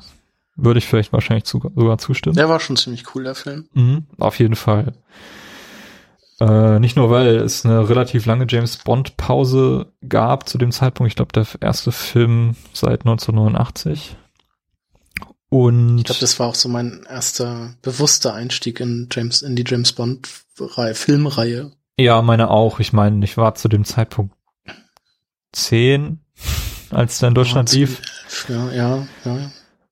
Ich weiß gar nicht, ob ich ihn dann auch schon gesehen habe in dem Jahr. Auf jeden Fall wurde das gehypt und Ich hatte damals Freunde, deren Eltern extreme James-Bond-Fans waren und die hatten uns dann irgendwie hingesetzt, obwohl wir noch viel zu jung waren und uns dann so von einigen James-Bond-Filmen die Intros gezeigt und wir waren schon richtig heiß dann darauf. Und ich glaube, ich hatte bei meinen Eltern mal mitgeguckt, weil ich glaube, den Beißer kannte ich vorher schon, dass ich das irgendwie mal so mitbekommen habe. Also irgendwie Moonraker oder diesen anderen Film. Ja. Aber das war halt auch so, der Film war auch so der erste richtige Einstieg. Ja. Nintendo hat dann die Lizenzen für ein Spiel erworben und auch diese, ähnlich wie die Donkey Kong Lizenz, dann an Rare weitergegeben. Und damit haben wir also ein britisches Entwicklerstudio, das ein Spiel um den bekanntesten britischen Geheimagenten entwickelt. Ja, eigentlich die perfekte Combo, gerade Rare in dieser Zeit. Sie wussten allerdings nicht so richtig, was sie mit der Lizenz machen sollten. Na, also das Ego-Shooter, oder dass letztendlich ein Ego-Shooter draus geworden ist, das war nicht selbstverständlich in der Zeit. Also in der Zeit 1995, 1996, was gab's da an Shootern? Es gab Doom. Gab's Turok schon? Quake. Auf der Konsole? Na, Turok wurde ja quasi in der Entwicklungszeit von GoldenEye dann. Okay. Ja, aber ja, es gab Doom, es gab Quake. Das sind wahrscheinlich so die bekanntesten Shooter aus der Zeit. Also so PC-Shooter halt. Ne? Die Duke Nukem-Reihe. Vielleicht. Ja. Ne? Rare hat dann extra für GoldenEye neue Leute eingestellt und das Rare selber war zu dieser Zeit ungefähr aus 40 Leuten, so das gesamte Studio. Und allein an GoldenEye saßen dann am Ende 9 Personen, was nicht viel ist, aber ich glaube, so wie ich aufgebaut habe, war zu der Zeit, dass eben für zu jedem Spiel immer ein geschlossenes Team halt gegründet wurde, die auch untereinander nicht viel kommunizieren durften, zumindest nicht über das, was sie gerade machen. Okay. Wurde dann eben dieses GoldenEye-Team dann noch dazu geholt. Und die haben dann erstmal geplant, so eine Art Rail-Shooter draus zu machen. Für das Super Nintendo noch. Und ja, die meiste Zeit haben sie eigentlich dafür gebraucht, um die ganzen Filmsets irgendwie abzufilmen. Also sie wurden dann auch wirklich dann, hatten dann nicht nur die Lizenzen, dann durften auch wirklich dann an die Sets und die Umgebung und Requisiten und sowas nachzustellen, was man dann im Spiel auch sieht. Also man kann dann in dem letztendlichen Spiel, glaube ich, auf seiner James-Bond-Uhr hat man irgendwie das Menü und kann relativ viele Sachen sich gut anschauen. Also dieses HUD ist ja auch irgendwie so das, was irgendwie so noch am ehesten hängen geblieben ist. Mhm. Also diese Seiten einmal mit diesem blauen Balken, glaube ich, so mit diesem blauen gebogenen Balken und auf der anderen Seite dann dieses rot-orangene, gelbe, das halt immer ineinander überging. Das gibt's ja jetzt auch irgendwie als App, in Anführungsstrichen, auf allen möglichen Uhren und irgendwie. Ja. Also, ich hatte das irgendwann mal gesehen und dann irgendwie komischerweise erst mit Timesplitters oder so in Verbindung gebracht. Und bin dann irgendwie drauf gekommen oder hab dann mal geguckt und dann festgestellt, dass das aus GoldenEye kommt. Also, das ist irgendwie so das, was mir noch am meisten im Kopf geblieben ist von diesem Spiel. Das ist hart. Genau, letztendlich wurde es dann aber natürlich wie zu erwarten, auf das N64 umgesetzt als Ego-Shooter, also als nicht Rail-Shooter, sondern als richtiger Shooter, in dem du dich frei bewegen kannst. Und es war damals auf jeden Fall einer der ersten Ego-Shooter, die sehr gut auf einer Konsole funktioniert haben. Nicht nur, weil sie eben voll 3D waren, anders als zum Beispiel Doom, sondern eben auch, weil du mit dem Stick nun ein Eingabeinstrument hattest, wo du dich vernünftig halt in dieser 3D-Welt umschauen und bewegen kannst. Das war etwas, was die PlayStation ja auch nicht hatte. Mhm. Und wenn man sich diesen Shooter genauer anschaut, dann sieht man, dass der schon viele moderne Elemente hatte, die auf jeden Fall neu waren. Unter anderem natürlich, dass du mit einigen Waffen extrem weit in die Welt reinzoomen konntest. Mhm. Das war in anderen Engines überhaupt nicht möglich in der Form. Dann hattest du Gegner, die motion gecaptured waren und Trefferzonen besaßen. Das heißt, es macht einen Unterschied, ob du einen Gegner in den Kopf schießt oder ins Bein. Je nachdem bekommt er nicht nur andere Animationen, sondern kann auch entweder sofort tot sein oder erstmal rumtaumeln und solche Dinge. Mhm. Dann warst du auch in vielen Leveln relativ frei darin, dich durchzuschleichen. Also es ging zu einem gewissen Maße schon, dass du irgendwie unbemerkt an Gegnern vorbeikommen konntest. Und ja, zerstörbare Umgebung. Also du konntest relativ viele Möbel einfach zerschießen, die dann in so kleinen Explosionen einfach da gibt's auch verschwunden sind. Unfassbar viele GIFs zu. Ja. Mit diesen explodierenden Stühlen und sowas. Ja, aber das ist immer noch etwas, was du in vielen heutigen Spielen halt nicht hast, ne? Dass du ich habe jetzt gerade Doom auf der Xbox One durchgespielt und da kannst du Dinge einfach nicht zerstören, wo du denken würdest, das müsste doch mit der heutigen Engine einfach möglich sein. Was hattest du letztens erzählt, welchem Shooter man Möbel zerstören konnte, wo irgendwelche Sachen darunter versteckt waren? Warst du das? Weiß ich nicht. Ging's da um Perfect Dark? Nee. Vielleicht denkst du an Deus Ex? Da kann man ja relativ viele Möbel verschieben und da sind manchmal Dinge drunter. Vielleicht hab ich das nur geträumt? Egal. Wovon träumst du, Carsten? Ich weiß es nicht. Irgendwie... Ja, machen wir weiter. Ja, und dann gab's halt die Möglichkeit, das Spiel auf verschiedenen Schwierigkeitsgraden durchzuspielen, wobei da nicht nur einfach dann irgendwie mehr Schaden und du selber machst weniger Schaden mit deinen Waffen, sondern auch du musst mehr Aufgaben im Level erfüllen. Also nicht nur das Ziel erreichen, sondern irgendwie noch zwischendurch einige Dokumente mitnehmen oder solche Dinge oder bestimmten Gegner töten oder in einen bestimmten Raum reingehen und irgendwas rausholen oder solche Dinge. Und das ist halt mal eine andere Art der Schwierigkeitsgrad-Variation, die ja typisch für GoldenEye war und ich glaube in der Form vielleicht in Perfect Dark nochmal aufgegriffen wurde. Ich musste gerade, also das Spiel, was ich meinte, war Gears of War, weil man da die Möbel zersägen konnte. Richtig, ja, das geht. Das war's. Gears of War, ja. Na, okay. Ja, und ich glaube 2007 oder 2008 gab's mal auf der GDC, auf der Game Developers Conference, ein Panel, wo einer der Rare-Entwickler halt erzählt hat, dass der Multiplayer der GoldenEye auch extrem geprägt hat. Dieser 4-Spieler-Split-Screen-Multiplayer erst in den allerletzten Wochen Entwicklung eigentlich hinzugefügt wurde und von dem Steven Ellis komplett selbst entwickelt wurde. Fast ausschließlich, was extrem beeindruckend ist. Denn ich habe GoldenEye, glaube ich, auch erst durch den Multiplayer kennengelernt. Damals bei einem Kumpel, der das Spiel hatte. Glaube ich auch. Und ja, das war auf jeden Fall interessant zu sehen, wie das damals aussah. Auf jeden Fall hat GoldenEye relativ viel Impact erhalten. Das ist rückblickend auf jeden Fall einer der, oder vielleicht der Ego-Shooter auf Konsole salonfähig gemacht hat, wie es später nur noch mal Halo geschafft hat, mit einem ähnlichen Maße. Es gab zwei Titel, die später auch noch mal auf der GoldenEye-Lizenz basierten und ja, auf jeden Fall dieses Spiel als klares Vorbild hatten. Das eine kam 2004, glaube ich, von Activision. Ich kann mich nur an das Reloaded erinnern. Und dann gab es nochmal diese Wii-Version, die dann nochmal auf die 360 kam. Also es gab ja von GoldenEye auch noch ein... Genau, du meinst wahrscheinlich die Wii-Version. Gab es das nicht auch für die Xbox? Genau, das kam dann später noch für die Xbox. Ja. Das wurde dann gehandelt als GoldenEye inspiriertes Remake oder so. Kam aber auch nicht von Rare selbst. Nintendo bzw. Rare verloren die James-Bond-Lizenz auch relativ schnell wieder. Die ging 1999 an EA, die dann auch versucht haben, auch ebenfalls aus diesem GoldenEye-Kapital zu schlagen und auch nochmal zwei Spiele zu entwickeln. Das eine war ein Third-Person-Spiel, das andere ein First-Person-Spiel, das Tomorrow Never Dies, glaube ich, als Grundlage hatte. Oder? Kann sein. Ja, weiß ich nicht. Auf jeden Fall sah es auch relativ vergleichbar zu GoldenEye aus und erschien dann in der Zeit, in der Rare selber dann Perfect Dark rausgebracht hatte.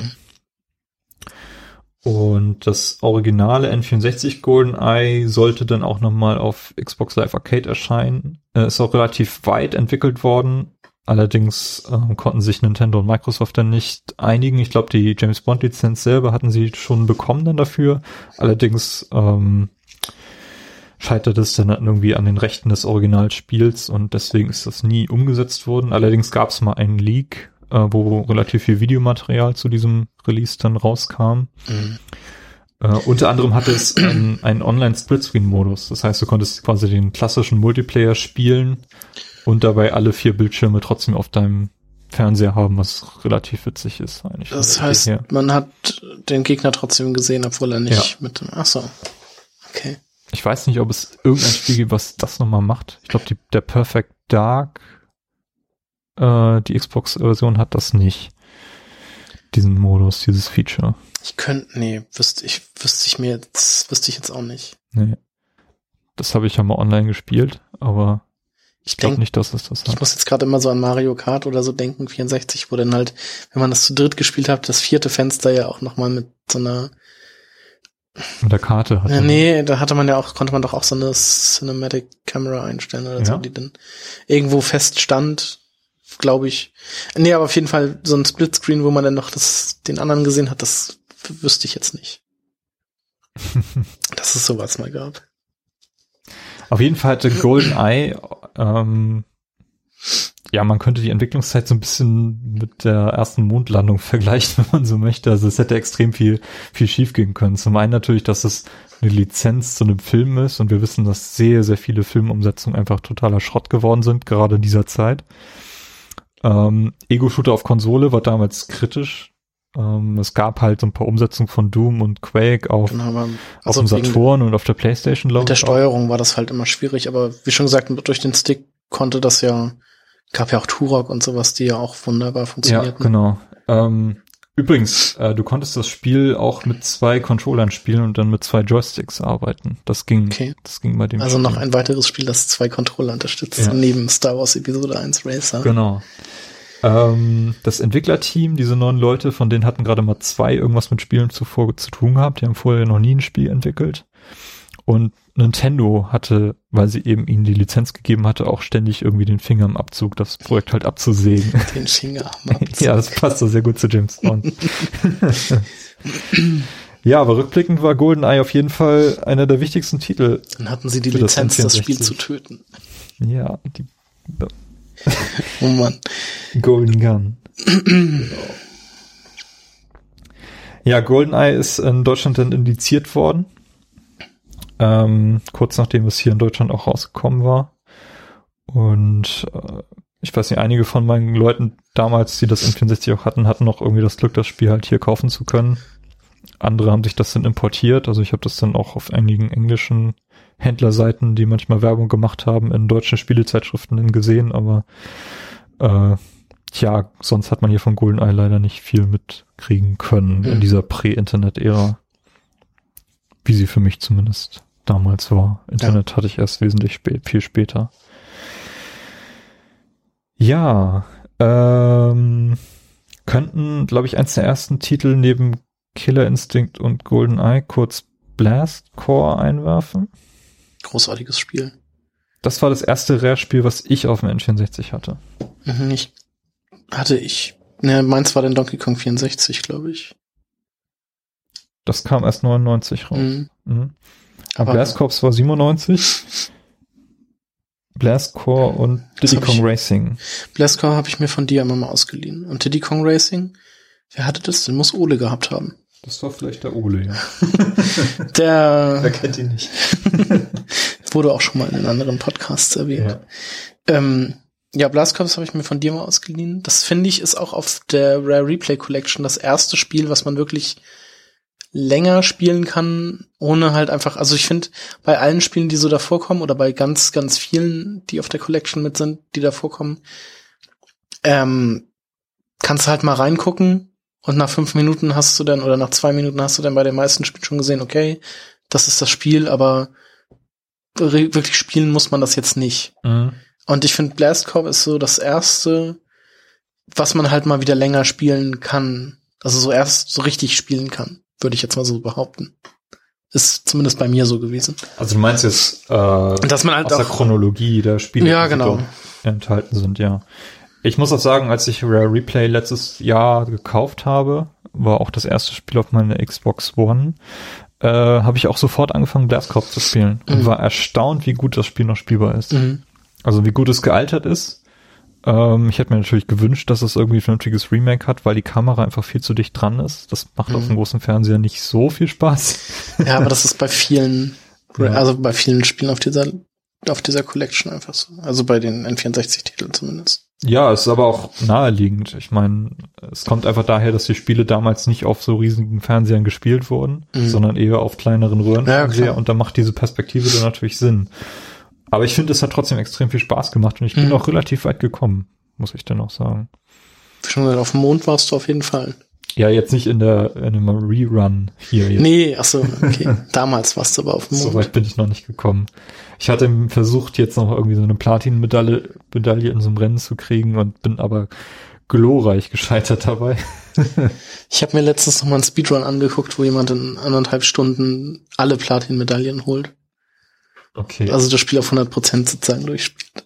Das ist halt auch Wahnsinn, weil man ja nicht so wirklich irgendwelche Glitches oder so nutzen kann. Also größtenteils, also einige gibt's schon, aber bei anderen musst du das Spiel halt einfach so gut können, dass du die Level unfassbar schnell einfach durchkriegst und so. Das ist schon faszinierend mal zu sehen. Ja, Blast Corps hat einfach eine unfassbar geile Prämisse. Ich meine, das fängt an irgendwie, dass du diesen Atomlaster, der außer Kontrolle geraten ist, irgendwie den Weg freisprengen musst. Ganze Dörfer und Städte abreißen. Und ja, nachher wird er dann, wenn der Weg frei ist, wird er doch irgendwie angehalten. Und ja.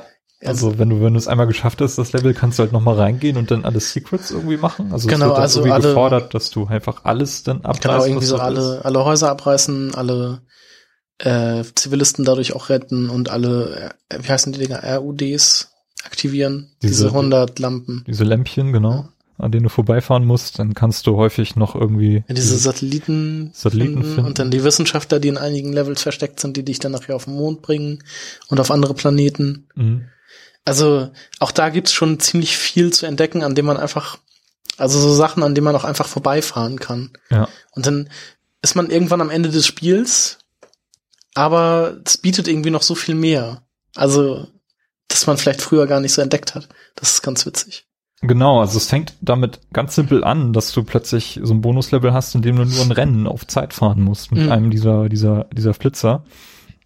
Da gibt's ja auch mehrere von. Ich glaube, im Polizeiwagen, dann diesen. Genau, es gibt so ein rotes Auto, den A-Team-Bus gibt's. Genau, den A-Team-Bus. Der auch eine ganz witzige Hupe hat. Und dann gibt's irgendwie noch ein anderes. So ein weißes Auto. Fahrzeug, ne? Gibt's ein weißes? Also es gibt das Polizeiauto, es gibt das rote. Ich glaube, es gibt einen weißen, mit dem bin ich jetzt auch gefahren. Oder so ein grauen oder irgendwie so, ja, irgendwie so ein normales Auto gibt's noch. Ja. Obwohl ich glaube, der rote und der A-Team-Truck haben sich am besten gesteuert von den normalen Autos. Na, der rote war doch dieser Stuntfahrzeug. Weiß ich gar nicht. Den konnte ich überhaupt nicht fahren. Ich fand, der war am besten in den Kurven, weil er halt nicht gedriftet ist. Mit dem konnte man einfach in die Kurve fahren und der hat die halt genommen, ohne irgendwie auszubrechen oder so. Das fand ich ganz geil. Ich dachte, der rote wäre der, der nur am Sliden war. Nee, das war der andere, ja? Der erste. Okay. Den man, glaube ich, auch den man im ersten Level schon freischaltet. Okay, egal. Ja. Auf jeden Fall hat das extrem viel Abwechslung. Genau, und es gibt ja auch sehr viele Fahrzeuge und Maschinen. Also es gibt irgendwie 3 Roboter. Einer, der dann mit Flickflacks durch Gebäude springt und die dadurch einreißt, dann gibt's einen so einen Stampfattacken-Jetpac-Roboter und dann kannst du halt irgendwie mit einem Bulldozer fahren, was für mich irgendwie am leichtesten auch geht. Dann gibt's diese Maschine, dieses Auto, das irgendwie diese Stampfer zu den Seiten ausfährt und diesen Turbo-Buggy und so. Also es gibt schon sehr viele kreative Möglichkeiten, wie man nachher den Weg freiräumen muss. Das wird nachher natürlich auch immer noch schwieriger. Aber es ist halt wirklich, es wird halt auch immer alles sehr viel kreativer und sehr viel abgedrehter. Ja, du musst in den späteren Levels auch das Fahrzeug wechseln. Das heißt, du kannst richtig aussteigen und mit deiner Figur übers Spielfeld laufen und so. Mit dem Kran dann irgendwie das Fahrzeug von einer Seite eines Flusses oder von Gleisen oder so auf die andere Seite bringen und da musst du dann weitermachen und so. Es ist wirklich sehr kreativ und sehr, also nicht immer logisch, aber schon sehr, sehr kreativ gemacht. Ja, es wurde damals so ein bisschen gehandelt als das Anti-SimCity.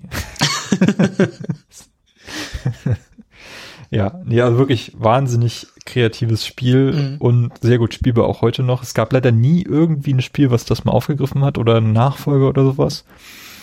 Ich weiß doch gar nicht, wie sowas heute aussehen würde und sowas nochmal machen würde. Wahrscheinlich auch mit noch abgefahreneren Maschinen und das wäre eigentlich mal ganz cool, so ein Blast Corps auf heutigem Niveau. Ja, und einfach durch GTA 5 mit solchen Fahrzeugen fahren und alles abreißen. Ja, warum nicht? Tja. Wäre schon mal witzig zu sehen. Und das andere Spiel, was 1997 kam, weil eben ein Spiel namens Banjo-Kazooie den Launch im Jahr 97 nicht geschafft hatte und eigentlich von Nintendo als Weihnachtsspiel 97 platziert wurde, das wurde dann Diddy Kong Racing. Wo Banjo aber auch schon dabei war. Wo Banjo eingeführt wurde. Banjo und Conker. Ja. Genau. Ja, war ein großer Konkurrent zu Mario Kart. Erstaunlich großer Konkurrent. Haben wir nicht letztens irgendwann über Diddy Kong Racing gesprochen? Im N64-Cast. N64-Cast haben wir sicherlich schon mal erwähnt, genau. Ja. Ich fand's aber nie so gut wie Mario Kart. Also ich fand's cool, dass es da, also es gab ja zum einen diese Karts, dann gab's Hovercrafts, diese Boote und dann halt Flugzeuge. Mhm.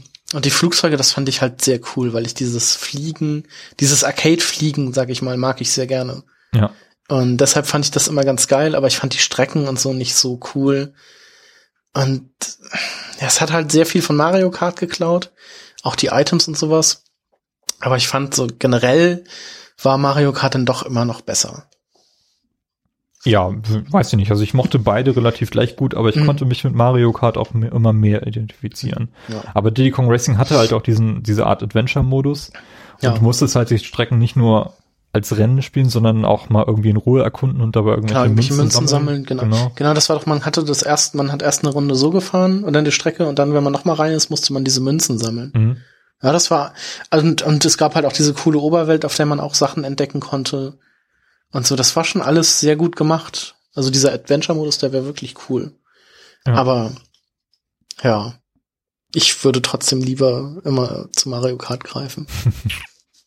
Aber auch da würde ich, also ich finde ja auch, ich mochte ja auch dieses, was so ein bisschen daran kommt, würde ich jetzt einfach mal sagen, ist dieses Sonic All-Star Racing transformed, weil es da ja auch wieder so Autos gibt und Boote gibt und Flugzeuge gibt. Und das funktionierte so als Spiel ja auch ganz gut. Also als moderneres Diddy Kong Racing, sag ich mal. Ja. Und es war nicht der einzige Funracer von Rare, denn die haben im Jahr 2000 oder 2001 noch Mickey Speedway USA gehabt, also so eine Disney-Lizenz bekommen. Sagt mir auch gar nichts. Das Spiel ist auch relativ schlecht gewesen. Also es ist schon damals aus dem auseinanderfallenden Rare-Team noch rausgekommen. Es hat sich ganz schlecht verkauft. Es ist wenig beworben worden und ist auch nicht auf der Rare Replay Fassung enthalten, vermutlich aber eher, weil es da Lizenzprobleme gibt mit Disney und solchen Dingen. Aber nur so am Rande noch erwähnt, wer irgendwie mal eine komplette Rare-Sammlung aufbauen möchte, der kann sich ja nochmal dieses Mickey Speedway USA anschauen. Aber der wichtigste Titel aus der Zeit, wie ich auch schon eingangs erwähnt habe, Project Dream, oder wie es später hieß, Banjo-Kazooie, erschien 1998, entwickelt vom Donkey Kong Country Core Team, also vielleicht der spirituelle Nachfolger von Donkey Kong Country, wenn man so möchte. Mhm. Banjo als neues Maskottchen von Rare, neue Hauptfigur. Ursprünglich war das Spiel geplant als eher so ein Zelda-ähnliches Action-RPG, wobei sich Rare dann an diesen frühen Tech-Demos von Zelda, von Ultra 64 noch orientiert hat. Hätte ich auch interessant gefunden. Also auch mit realistischen Charakteren. Haben sich dann aber entschieden, doch Tiere als Hauptcharaktere wieder zu nutzen. Diesmal keine Affen, sondern einen Bären. Und einen Vogel, genau, der in seinem Rucksack drin saß. Der also so einem damals in Japan sehr populären Rucksackmodell nachempfunden ist. Okay, das wusste ich auch nicht. Ja, hat sich dann sehr, sehr stark an Super Mario 64 natürlich orientiert. Genau wie Mario 64 gibt es halt eine Oberwelt, in der du dich frei bewegen kannst, wo du in Level einsteigen kannst, für die du Puzzleteile brauchst, die du erstmal sammeln musst. Genau. Du kannst in jedem Level 10 Puzzleteile entwickeln, was quasi das Äquivalent zu den Sternen war. Du konntest in jedem Level 100 Noten sammeln, was das Äquivalent zu den Münzen ist. Nee, ich finde, die Noten sind noch wichtiger, weil sie ja nachher auch noch Wege öffnen. Du musst ja mit den Noten Türen öffnen, um weiterzukommen. Ja, okay. Also was auch quasi dann eher vergleichbar mit den Sternen ist. Also mit den Puzzleteilen öffnest du halt die Level und mit den Noten öffnest du die Türen zu den Levels oder zu neuen Arealen in dieser Welt. Na gut, im Mario 64 musstest du halt auch in jedem Level 100 Münzen sammeln, damit du noch den Stern bekommst, wenn man so möchte. Aber im Prinzip hast du recht. Und wie ich eigentlich auch schon eingangs erwähnt habe, also extrem kreatives Spiel. Na, also es gab auch sehr viel Witz in dem Spiel, sehr viel Kulturkritik teilweise sogar. Also wirklich fantastisches Jump'n'Run, was einfach auch heute noch sehr, sehr gut funktioniert. Ja, ich spiele das auch gerade noch und das ist wirklich mit sehr gut gealtert, also ähnlich wie Mario 64. Nur hat den Vorteil sozusagen, dass es auch auf dieser Rare Replay Collection ist, dass es nicht mehr, also dass die Kamera etwas freier zu steuern ist. Genau, es ist ein besseres Remake als jetzt die Blast Corps Version, weil sie wirklich nochmal Arbeit reingesteckt haben, beziehungsweise nicht sie selbst, sondern diese andere Firma, die das gemacht hat. Und also es ist halt jetzt auch in HD spielbar, du kannst die Kamera frei drehen. Genau, es ist 16:9, das ist ganz gut. Auf jeden Fall. Und es hat dieses Stop-and-Swap-Feature eingebaut, was damals auf dem N64 nicht mehr realisiert werden konnte. War das mit diesen Eiern? Genau. Ja, doch. Es gibt nämlich 6 Eier und einen Glasschlüssel oder Eisschlüssel in dem Spiel, die allerdings keine Funktionen erfüllen, weil diese Funktion, dieser Austausch mit Banjo-Tooie nicht umgesetzt werden konnte.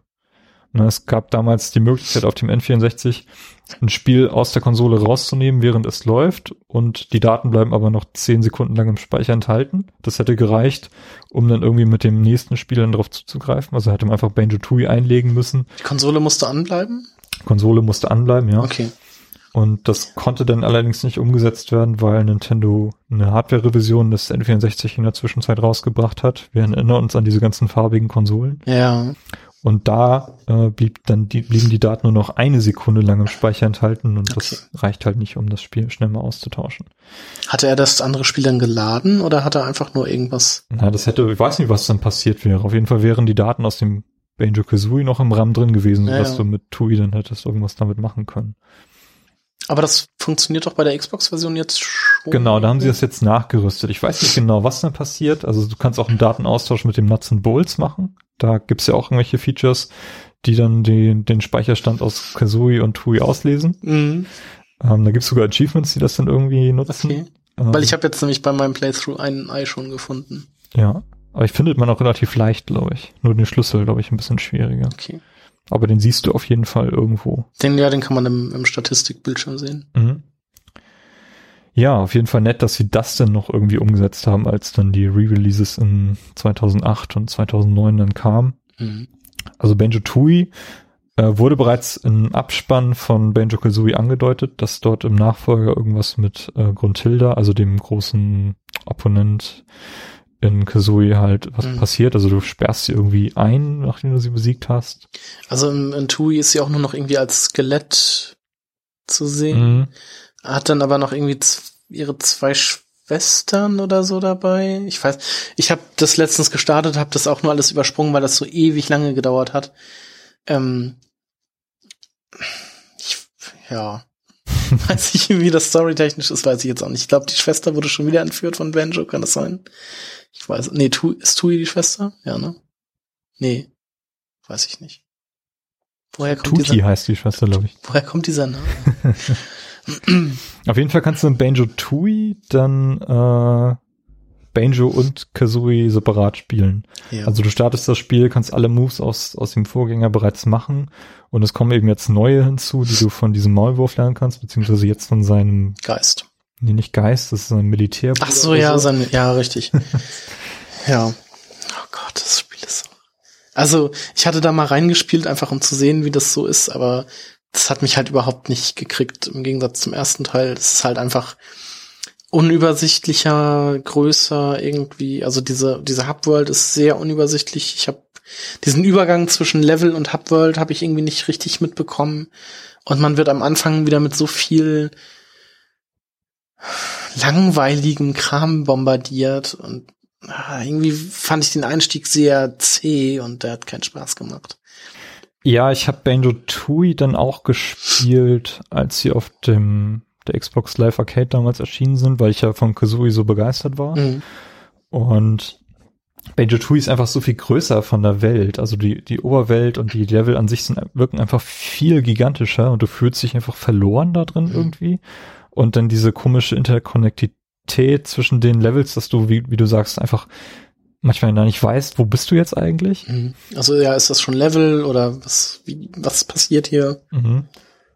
Und also ich hatte auch irgendwie weniger Lust, dann da alles zu erkunden oder jetzt rauszufinden, wie ich jetzt an bestimmte Puzzleteile rankomme. Also irgendwie hat das Spiel einfach von der Ästhetik und vom Gameplay her mich überfordert. Es war überreizt. Man hat gemerkt, so es kommt aus der Zeit, in der Rare mit Donkey Kong 64, was wir gleich noch erwähnen sollten, es mit den Itemsammeln einfach viel zu krass übertrieben hat. Mhm. Und deswegen habe ich Banjo-Tooie auch nicht sehr weit gespielt. Ich glaube, ich habe es dann nochmal halb durchgespielt. Banjo-Kazooie ist einfach wesentlich kompakter, abwechslungsreicher, kürzer. Es überfordert nicht so krass. Naja, es ist übersichtlicher. Übersichtlicher ist ein gutes Wort, ja. Und also wenn ihr nochmal irgendwie in die Historie von Rare einsteigen wollt und die Spiele noch nicht kennt, schaut euch Banjo-Kazooie an und ja, könnt dann vielleicht nochmal einen Blick auf Banjo-Tooie werfen. Ist alles auf der Rare Replay Edition erhalten. Aber ich glaube, das reicht dann vielleicht auch, um einen kompakten Einblick in diese Zeit zu bekommen. Donkey Kong 64 aus dem Jahre 1999 hingegen würde ich nicht unbedingt nochmal empfehlen zu spielen. Nee, also damals war ich von dem Spiel absolut geflasht. Ich auch. Also das muss ich ganz ehrlich sagen. Ich habe extrem lange darauf gewartet damals. Es kam ja auch relativ spät erst. Kam dann ja auch zusammen mit dem Expansion Pack. Ja, damals habe ich gedacht, das muss mit dem Expansion Pack erscheinen, weil es einfach so riesig ist und ähnliche Grafikrevolution wird wie damals Donkey Kong Country auf dem Super Nintendo. Und auch da fand ich das sehr cool, dass es da so eine riesige Welt gibt, also so eine Oberwelt, auf der man dann rumlaufen kann und dann die einzelnen Levels findet und so. Das mochte ich damals irgendwie sehr gerne, genauso wie das Schloss bei Mario 64 und so. Das finde ich einen sehr guten, ja, so eine Hub-Welt finde ich sehr, sehr cool bei solchen Spielen. Und das hat mir bei Donkey Kong auch schon sehr gefallen, weil es da auch so viel zu entdecken gab. Aber das Spiel, jetzt nochmal so nachträglich betrachtet, würde ich es halt nicht nochmal spielen wollen, weil es, also abgesehen von, es gab ja 5 Affen, die man steuern konnte, Donkey, Diddy, Tiny, Lanky, glaube ich, hieß der. Lanky war der Orang-Utan. Ja, der war ganz schlimm. Und dann halt diesen Muskelaffen. Ja. Also ich fand halt einfach, also Diddy, Donkey und Tiny fand ich halt cool. Und die anderen beiden Affen, also Lanky fand ich ganz schlimm. Das war einfach so ein unsympathischer Affe. Den mochte ich überhaupt nicht. Also ich hasste es, mit dem zu spielen.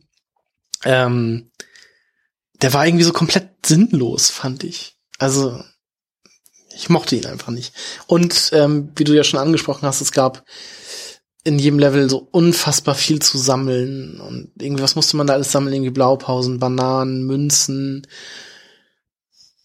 irgendwie noch was, kann das sein? Ich weiß es gar nicht, es gab auf jeden Fall, und dann mit allen 5 Affen. Ja, das war eigentlich das eigentliche Problem, also von den Items her war das nicht viel mehr oder weniger, als die Banjo-Kazooie-Spiele hatten. Das Problem war allerdings, dass sie farbig kodiert waren. Das heißt, du musstest in bestimmte Levelteile mit jedem einzelnen Affen hingehen, die du nur an diesen Fässern tauschen konntest. Und dann die entsprechenden, also keine Ahnung, Diddy hatte, glaube ich, die gelben oder blauen Bananen. Gelben, glaube ich. Nee, blau, ja. Egal. Und dann konntest du allerdings sehen, da sind noch eben rote Bananen und da brauche ich dann diesen anderen Affen dafür, der nur die roten Items eben einsammeln kann. Das war ein richtiges Problem. Ja. Das machte auch gameplay-technisch das Spiel teilweise kaputt. Ne? Also ich fand auch so im ersten Level war das noch alles okay, aber nachher, wenn man das wirklich auf 100% spielen wollte oder irgendwie weiterkommen wollte, war das halt einfach Im ersten Level siehst du aber schon die Probleme, die damit kommen, weil du musst durch diese Anfangspassage durchgehen und dort sind alle farbigen Bananen enthalten. Das heißt, du musst mit jedem Level einmal durch diese Anfangspassage durch, was eigentlich wenig Sinn macht. Und das ist etwas, was sich extrem wiederholt in dem Spiel und was gameplay-technischer Unsinn ist, um es mal so zu sagen. Ja. Es gibt ganz wenige Ausnahmen, wo irgendwie alle Affen sinnvoll eingesetzt werden, wo du wirklich die einzelnen Fähigkeiten, die haben ja auch unterschiedliche Fähigkeiten, kombinieren musst. Das heißt irgendwie erste Passage mit Donkey Kong und danach musst du mit Diddy Kong weiter. Da funktioniert das ganz gut, auch beim Endkampf, aber in sehr vielen anderen Passagen macht es einfach keinen Sinn.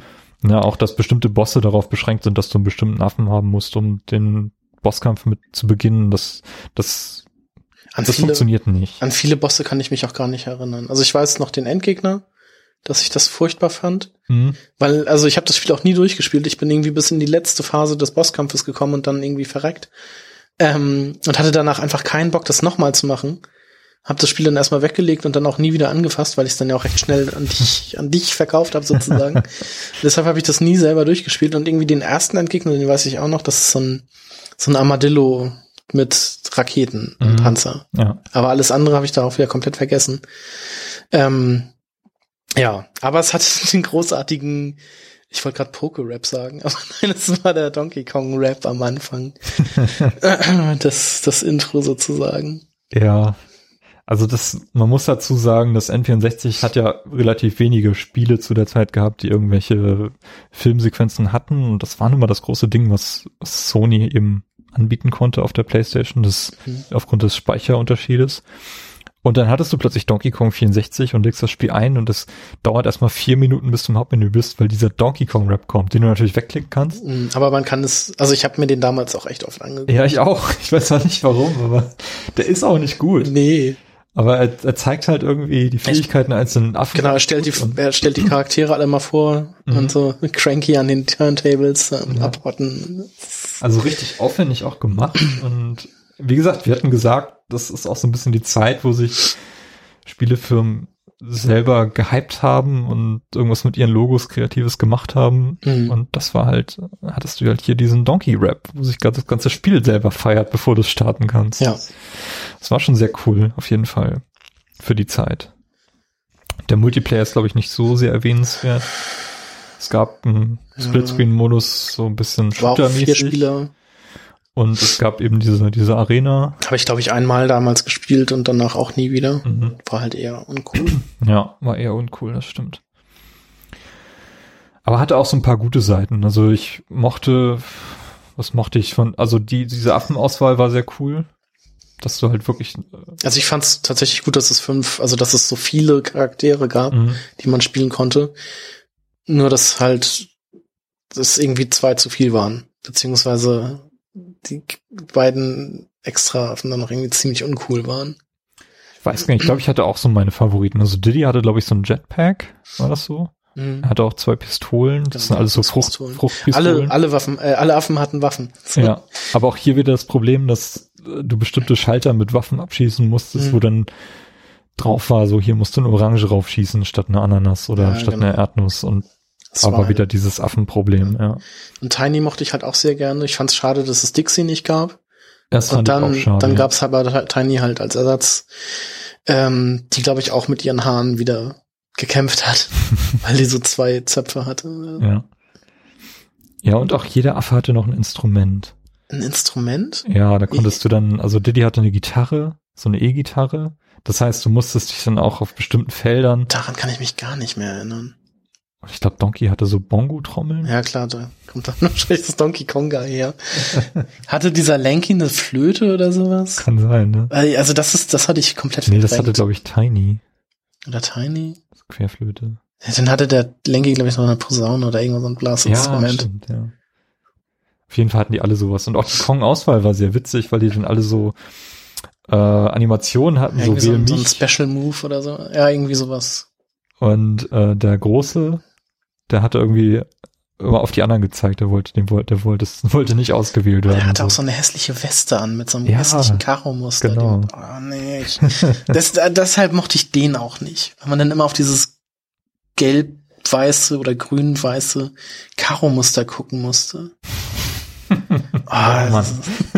Nee, also das ist ein Spiel, das habe ich damals schon gefeiert, aber heutzutage ist das halt einfach Game Design aus der Hölle. Ganz allerdings, ja, kann man nicht anders sagen. Wenn ihr Donkey Kong 64 heute noch spielen wollt, gibt's auf der Wii U. Ne? Auf der Wii U ist dort wieder eingeführt worden. 10 Euro. Ja, auf der Rare Replay Version natürlich nicht, wegen Nintendo Donkey Kong Lizenz, die ist ja bei Nintendo verblieben. Ja. Genau, wir haben noch Perfect Dark. Für mich der geistige Nachfolger von GoldenEye. Für mich auch das bessere Spiel als GoldenEye, weil ich das Setting auch sehr cool fand. Ist auch extrem gehypt worden, lange verzögert worden, hatte auch viele Probleme. Viele Leute sind gegangen aus dem Rare-Team während der Zeit, das entwickelt wurde. Rare wollte das irgendwie das technisch so herausragend machen, dass man nur mit dem Expansion Pack, also mit dieser RAM-Speichererweiterung fürs N64 dieses Spiel spielen konnte, was Nintendo dann wiederum unterbunden hat, dass sie dann noch so einen Multiplayer-Modus einbauen mussten, der eben auch ohne Speichererweiterung spielbar ist und solche Dinge. Also gab es relativ viel Streit um dieses Spiel. Letztendlich erschien es dann im Jahr 2000, als schon der Dreamcast da war und so und die PlayStation 2 in den Startlöchern stand, hat aber doch noch relativ viel Impact gehabt. Also so von der Prämisse her fand ich sehr interessant mit diesem Aliens. Was da auch irgendwie erst nach der Hälfte des Spiels rauskommt. Genau, also dass du nicht nur Elvis aus Area 51 rettest, sondern gegen... Dass es halt auch noch so eine andere Bedrohung aus dem All gibt. Ja, hatte richtig viel Sprachausgabe, Filmsequenzen, also wurde ziemlich interessant erzählt. Und gerade diese Oberwelt, wenn man das so nennen möchte, fand ich super interessant. Also das Hauptmenü quasi das Carrington-Institut begehbar war mit Schießstand, wo du alle Waffen testen konntest, mit Nahkampfstand, wo du so Metal Gear Solid-mäßig in so einer virtuellen Umgebung dich bewegen konntest. Also es war echt cool gemacht. Also richtig, richtig cool. Ich fand das auch immer sehr cool. Am Anfang jedes Levels, wenn man dann, gab es so eine Kamerafahrt, die dann quasi in dem Hinterkopf von Joanna Dark endete und dann quasi so in der First Person war. Ja. Das fand ich immer sehr cool. Also ja. Diese Startkamerafahrten. Ja, du hast es gerade angesprochen. Eine weibliche Hauptfigur in einem Shooter, das hatten wir vorher vielleicht No One Lives Forever mal gesehen. Ja, kam das nicht sogar später? Oder kam das noch später? Ich glaube, das kam später, so 2000 oder so. Also das war auch schon... Also man hatte vorher als weibliche Heldin so Lara Croft oder so. Ja. Aber das war ja auch, also kein Ego-Shooter. Also hat relativ viel Neues gemacht. Du hattest den Multiplayer-Modus, in dem du alles einstellen konntest. Von den Waffen, die du irgendwie im Level verstecken möchtest, über Anzahl der Bots. Also Bots auch erstmals.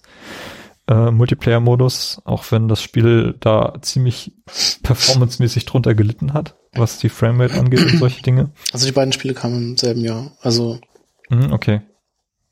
Du konntest klassische Multiplayer-Level aus GoldenEye freispielen, was ich auch sehr cool fand. Ja, ich weiß nicht, also mir hat das Spiel extrem gut gefallen. Also das Level war auf jeden Fall der in der Area 50, im Air Force One, im Präsidentenflugzeug, was dann abstürzt. Ja, ich habe das Spiel jetzt wieder angefangen. Also ich habe beide Teile jetzt auch nochmal in Vorbereitung gespielt. Also erst Perfect Dark Zero, heißt der zweite Teil so? Ja. Und dann halt nochmal Perfect Dark. Also ich muss sagen, das Perfect Dark ist halt schon so ein bisschen in die Jahre gekommen. Aber ich glaube, das war jetzt auch 16:9 Spiel war. Ja, glaube ich. Genau. Das ist schon mal sehr gut. Und von der Steuerung ist es halt in der Rare Replay Collection um Welten besser als Perfect Dark Zero. Okay. Also ich muss dazu sagen, es hat ein sehr starkes Auto-Aiming. Was hilfreich ist, aber man kann halt auch in so einen Zielmodus wechseln, womit man dann quasi den festen Bereich auf dem Bildschirm hat, wo man dann das Fadenkreuz bewegen kann. Und ich finde, Perfect Dark Zero ist halt von der Bewegung her und vom Zielen ist das sehr viel langsamer und träger. Also ich hatte diese Bewegungslevel quasi den Regler auf Maximum geschoben, dass man sich halt schneller bewegt. Aber selbst das war noch so langsam und man konnte nie präzise zielen, was mir einfach so im ersten Level schon den Spaß an diesem Spiel genommen hat. Also das fand ich ganz, ganz furchtbar. Deshalb habe ich das auch wieder deinstalliert. Also ich dachte einfach, dass es hübscher ist, weil es halt neuer, also jünger ist und halt auch die Steuerung irgendwie so einigermaßen gut übernimmt. Aber ich spiele tatsächlich lieber den ersten Teil. Also ja, kann ich durchaus verstehen. So Perfect Dark Zero kommen wir ja gleich noch drauf, wenn wir zur Xbox 360-Ära kommen. Hat auch nicht so viel richtig gemacht und hat vielleicht eher davon profitiert, dass es so ein Launch-Titel war, aber letztendlich nicht so viel Impact hinterlassen hat, wie es hätte können. Ja, und Perfect Dark, das war damals echt ein richtiger Meilenstein. Also es war so, bevor Halo kam, war das so der Shooter mit dem coolsten Artstyle, fand ich. Ja, und das, wie schon gesagt, kann man heute halt auch immer noch sehr gut spielen. Ja, kann man wirklich gut machen. Sogar online. Ich glaube, der Online-Modus müsste noch spielbar sein. Hoffe ich, kann ich ausprobieren. Ja, das letzte N64-Spiel von Rare war dann, glaube ich, Jet Force Gemini, was viele wahrscheinlich gar nicht so mehr auf dem Trichter hatten, was auch damit im Zusammenhang stand, dass es eben so spät erschien. Ist vom Blast Corps Team entwickelt worden, hat sich sehr, sehr stark an vielen so popkulturellen Science-Fiction-Spielen orientiert und vor allem bei Nintendo an Super Metroid. Was kam doch vor Perfect Dark? Kam das nicht gleichzeitig raus ungefähr? Jahr 2000? 99. 99 sogar, okay. Gut, dann war Perfect Dark der vorletzte Titel. Ich habe hier Conker's Bad Fur Day vergessen, das kommt gleich noch. Ja, aber Jet Force Gemini hatte ich damals auch besessen, weil das sehr schnell... Dann habe ich mir das von dir ausgeliehen. Sehr, sehr schnell im Preis gefallen ist, weil sich das echt furchtbar schlecht verkauft hat. Und war auch nicht so gut. Also ich fand, es hat eine ganz schlechte Steuerung gehabt. Ja, das war, glaube ich, so das größte Manko an dem Spiel. Ich hätte das gerne gespielt, also ich fand das auch sehr cool. Also es ging, man hatte ja irgendwie 2 Hauptcharaktere, auch wieder männlich und weiblich. 3 sogar, du konntest das. Ja, da hattest noch diesen Hund. Ja. Konnte man den auch, ja doch, irgendwann konnte man den spielen, ja. Richtig. Und man musste dann halt irgendwie Aliens, so eine süßen, flauschigen Gremlin-Aliens vor fiesen Insekten-Aliens beschützen. Und das war halt auch so der Hauptgegner, diese Ameisen, ähnlich sahen die ja aus.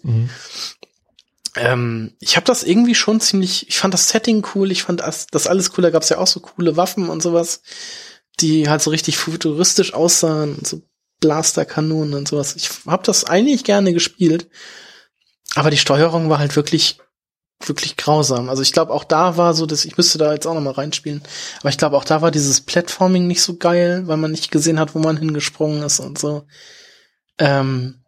Was viele Rare-Titel haben. Einfach, dass Rare einfach viele Plattformer so macht, aber die halt alle nicht gut zu steuern sind, kommt man jetzt auch. Ah, würde ich nicht zustimmen, aber gerade bei dem Spiel hier ist es echt schwierig, weil du halt ein Third-Person-Spiel hast und in so einen Zielmodus gehen kannst, wo du dann die Waffen, das Fadenkreuz irgendwie frei bewegen kannst. Ja, genau. Und das hat irgendwie nicht so richtig gut funktioniert hier. Nee, das stimmt. Ja, fand ich auch schade. Ne? Vom Setting her ist es echt cool. Es gab teilweise riesige Levelabschnitte mit so spiegelnden Oberflächen und so und auch relativ viel Abwechslung. Du konntest irgendwie so ein Bootsrennen fahren und solche Dinge. Kann ich mich gar nicht mehr dran. Also ich weiß halt noch, dass man diese komischen, flauschigen Aliens irgendwie retten musste. Das ist da halt auch irgendwie, je länger man gebraucht hat, desto mehr, mehr wurden quasi von diesen Ameisen getötet. Das konnte passieren. Und deshalb, das war irgendwie so, ich weiß ja auch gar nicht, ob das nur in diesem einen Level so der Fall war und ob es nachher andere Ziele gab, aber also weit habe ich es auch nie gespielt. Und man hatte dann immer noch diesen komischen fliegenden Roboter als Begleiter. Ja, genau. So ähnlich wie die Fee aus Zelda war. Ja. Ja, schade. Also Jet Force Gemini ist dann irgendwie in diesem Rare-Portfolio dann doch so ein bisschen untergegangen, ist auch nie wieder was von gehört worden, ist nie wieder aufgegriffen worden. Leider. Also, die Charaktere waren auch so ein bisschen komisch, die sahen aus irgendwie so wie 12-Jährige. Also, ja, das ist auch interessant, weil eigentlich wollte Rare Kinder sogar haben und Shigeru Miyamoto hat dann gesagt, nimmt mal lieber etwas erwachsen aussehende Figuren, also hat dann so einen eher jugendlichen Touch dann gehabt, so, ich schätze mal, die sind so 16 oder so. Ja, aber sehen halt immer noch sehr jung aus. Es gibt da sehr schöne Artworks von den frühen Hauptdarstellern, die dann wirklich aussahen wie Kinder und dann dem, was letztendlich draus geworden ist. Ich glaube, aus dem Spiel das könnte man nochmal richtig remaken, also jetzt die Idee aufgreifen, nochmal ein neues Spiel machen. Mit einer guten Steuerung. Mit einer guten Steuerung, genau. Ich glaube, da kann man echt viel draus machen. Mhm. Das wäre ganz cool. Passt auch irgendwie so ein bisschen in die Zeit, so wo auf MDK oder so, das war ja auch so ein Spiel, wo du so ein Genre-Mix hattest. Und das, ja, auch so Shooter-Plattformer. Genau. Mäßig. Ja, schade eigentlich. Tja, und dann ein Spiel, was du jetzt nochmal dir angeschaut hast, Conker's Bad Fur Day. Mhm. Conker eigentlich ja als so ganz lieber, süßer, kleiner Plattform-Hauptcharakter eingeführt in Diddy Kong Racing. Ja. Hat ja dann auch ein Game Boy Color-Spiel gehabt. Das auch wieder eher süß und niedlich war. Süß und niedlich war. Und dann kam Conker's Bad Fur Day. Das Game Boy-Spiel kam, glaube ich, nach Bad Fur Day. Nee, ich glaube, das kam vorher. Sicher? Ja. Aber du hast dir Bad Fur Day jetzt nochmal angeschaut. Ja, die N64-Version ist auf Rare Replay. Was ich da ein bisschen schade finde, ist es 4:3. Mhm. Mit so einem Rahmen dann drum. Das finde ich ein bisschen schade, aber auch, ich dachte mir dann erst, hätten sie mal die Xbox-Version genommen, aber auch die war ja noch 4:3. Hätte also keinen Unterschied gemacht, aber da hätte ich mir gewünscht, dass sie das halt ein bisschen, also auch auf 16:9 gemacht hätten. Ja, ein furchtbares Spiel. Also, damals habe ich das auch abgefeiert, ohne Ende, weil es war ja auch, war das indiziert, was nicht, ne? Es war nur ab 18. Oder? Das war nicht indiziert. Ja, es war nur ab 18. Oder? Ja, doch, ja. Ab 18 müsste es gewesen sein. Sehr blutig, also hatte englische Sprachausgabe, was ich auch sehr cool fand. Ja, brutal in Anführungsstrichen, sehr derbe Aussprache. Was auch immer mit witzigen Symbolen in den Sprechblasen dann dargestellt wurde. Gameplay aus der Hölle. Also, das verstehe ich halt überhaupt nicht, wie ich das damals irgendwie so gut finden konnte. Also, Plattforming funktioniert halt irgendwie überhaupt nicht. Du siehst nicht, wohin du springst. Wenn du irgendwie, also Conker hat ja auch die Möglichkeit, mit seinem Schwanz noch so in der Luft zu bleiben für ein paar Sekunden. Und während er das macht, siehst du ihn halt von hinten. Beziehungsweise er hat halt auch keinen Schatten, an dem du irgendwie festmachen könntest, wo du landest. Die Kamerasteuerung ist unfassbar schlecht. Also die bleibt dann auch mal in irgendwelchen Ecken hängen oder irgendwelche Gegenstände sind dann im Weg. Dann ist die mal halt direkt an Conker dran, wenn du halt irgendwo in der Ecke stehst oder so. Es ist einfach furchtbar zu steuern. Und ich habe das dann ganz schnell wieder deinstalliert, weil ich da echt genug von hatte. Dann gibt's gerade am Anfang, also was mich so ein bisschen rausgeholt hatte, so einfach diesen, so auf so eine bescheuerte Art und Weise, diesen Pipi-Kaka-Humor, der sich ja auch durchs Spiel zieht und in einigen Stellen oder in vielen Stellen halt auch wirklich in Anführungsstrichen angebracht ist, beziehungsweise besser funktioniert. Aber am Anfang gibt's halt diese Stelle, wo du da gibt's so eine Ratte, die du mit Käse füttern musst. Und die explodiert dann auch, weil sie sich überfrisst. Und da dachte ich mir dann einfach, was ist das hier für eine... Das ist doch der Kern des Spiels. Ja, aber ich hatte halt nur noch die Stelle gesehen und war dann halt so, boah, das ist einfach schlecht. Also das fand ich einfach total bescheuert.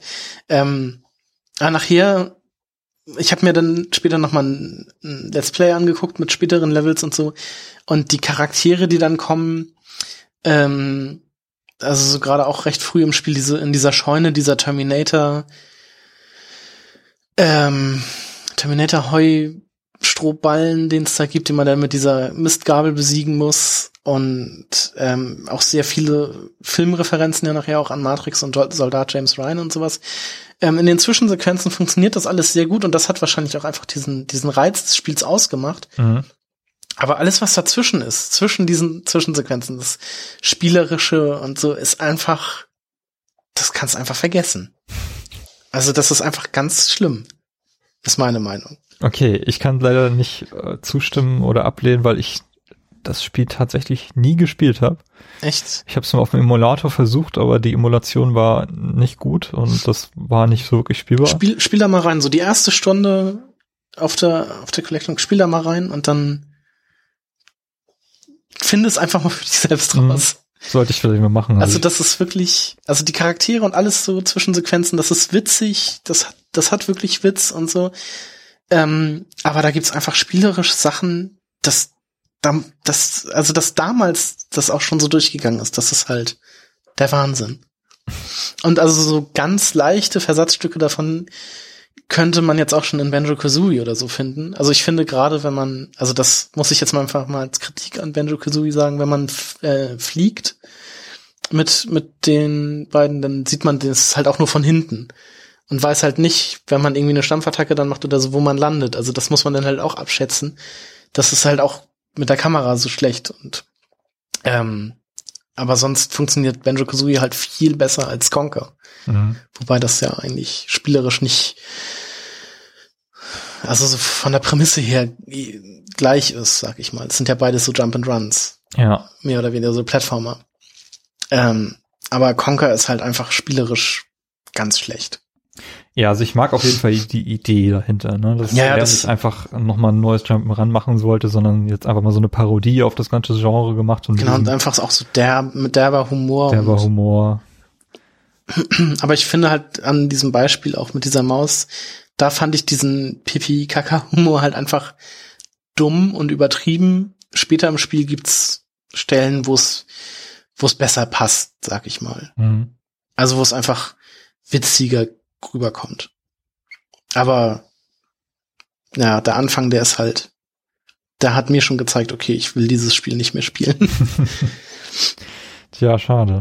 Wobei ich auch die Prämisse des Spiels witzig finde, dass der König des Landes verschüttet immer seine Milch, weil sein Tisch wackelt und das Tischbein ist genau eine Eichhörnchengröße oder Länge zu kurz. Deshalb soll Conker gefangen werden, um diesen Tisch zu stützen. Was super dumm ist. Aber das allein, also ich meine, allein das zeigt ja schon, dass in diesem Spiel ein gewisser Witz drin steckt, aber ja, spielerisch einfach nicht gut. Sehr cool. Ja, was wollte ich sagen? Na, das Spiel ist ja damals auch nicht von Nintendo gepublished worden, weil die gesagt haben, wir wollen so etwas nicht. Und das hat dann schon THQ übernommen, die dann auch später noch die Gameboy-Auskopplung gemacht haben, als Rare dann schon bei Microsoft war. Und das Spiel, ich kann mich erinnern, das hat damals 180 oder 200 Mark gekostet bei uns, während alle anderen Spiele schon wesentlich billiger waren. Perfect Dark war ja auch so ein Titel, der so teuer war. Perfect Dark ist ja in Deutschland nie erschienen, da kann ich das verstehen, aber bei dem halt nicht. Mhm.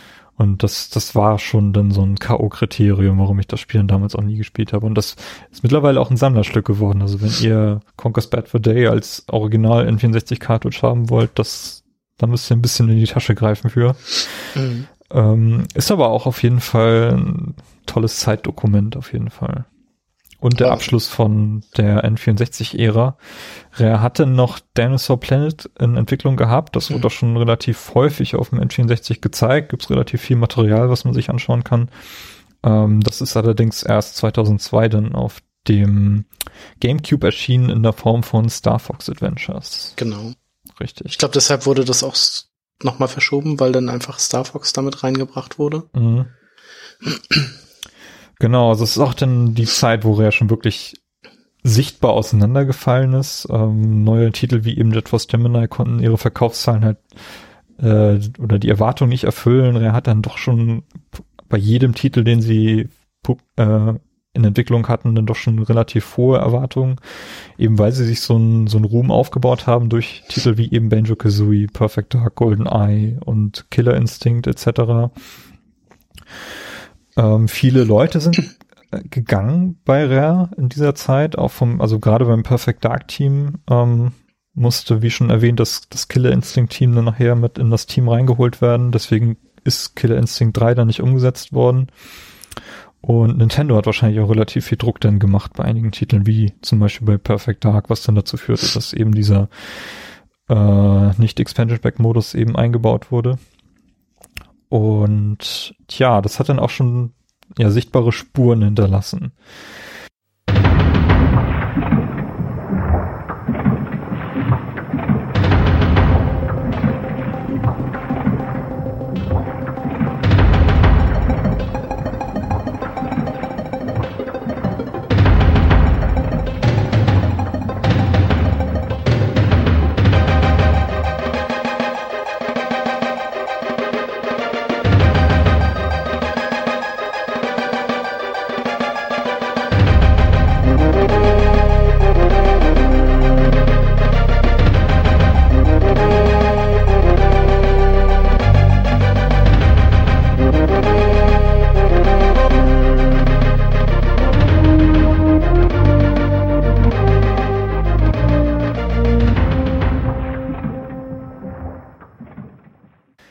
letztendlich haben die Stamper Brothers dann entschieden, dass sie ihre Anteile von Rare, also ihre 51% eben zum Verkauf stellen wollen und haben dann bei verschiedenen Publishern vorstellig gewesen. Activision war schon kurz davor, eben zuzuschlagen. Auch Nintendo hat ein Angebot bekommen, eben die letzten Anteile zu übernehmen. Sie hatten ja schon 49%. Und dann wurde am 24. September 2002 bekannt gegeben, dass Microsoft Rare komplett mit Mann und Maus übernimmt. Mhm. Denn Microsoft hat in dieser Zeit ja die Xbox gehabt, brauchte noch ein bisschen Zugpferde neben vor allem eben Halo und Bungie, hat dann $375 Millionen auf den Tisch gelegt, um Rare zu übernehmen. Das war die höchste Summe, die seinerzeit je für eine Spielefirma ausgegeben wurde.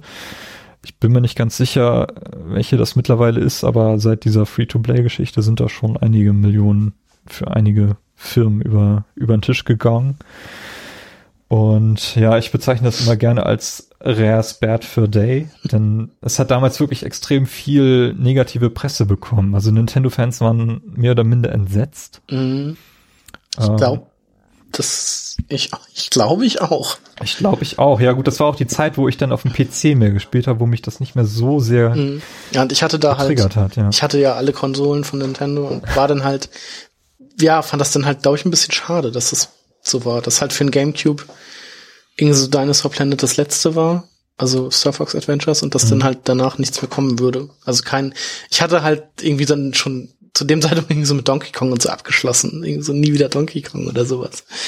Aber, ja. Aber auf jeden Fall krass. Also, ich weiß nicht, Nintendo hat irgendwie eine Neuausrichtung versucht, mehr wieder Richtung japanischen Markt, hat dann Kooperation mit Capcom eingegangen, mit dieser berühmte Resident Evil Deal auf dem Gamecube. Und ja, Star Fox Adventures war dann der letzte Titel von Rare für eine Nintendo-Konsole. Auf dem Handheld ging es ja dann noch ein bisschen weiter. Ich habe Star Fox Adventures mir rückblickend dann für den Gamecube auch nochmal geholt. Den hatte ich erst wesentlich später und fand's nicht gut. Nee, ich fand's nicht gut. Ich fand's ziemlich cool. Also ich würde es heute gerne nochmal spielen, um zu sehen, ob das, warum ich das so gut fand. Aber mir hat's gefallen. Ich habe es auch durchgespielt. Was man diesem Spiel aber leider anmerkt, ist, dass wirklich dieses Star Fox mit dem Holzhammer drauf geknüppelt wurde, sozusagen. Also es muss spezielle Sachen aus Star Fox einfach haben. Mhm. Das fand ich so ein bisschen schlecht. Also, ja, man hatte halt Fox McCloud als Hauptcharakter und dann halt von Planet, also man hatte auch mehrere Planeten, mehrere Levels sozusagen. Und immer die Reise zu einem neuen Planet war dann halt so eine kurze Weltallsequenz im A-Wing, was ich immer noch ganz gut fand. Die sahen wirklich wahnsinnig gut aus. Das war sehr cool. Aber dass es nach dem Ende halt noch weiterging, so mit ja dem typischen Star Fox-Gedöns war halt, das passte halt einfach nicht in dieses Spiel. Und das wirkte sehr, ja, es wirkte einfach nicht gut. Das hat mir daran nicht gefallen. Und also mich störte tatsächlich irgendwie dieser Jump'n'Run-Part hier.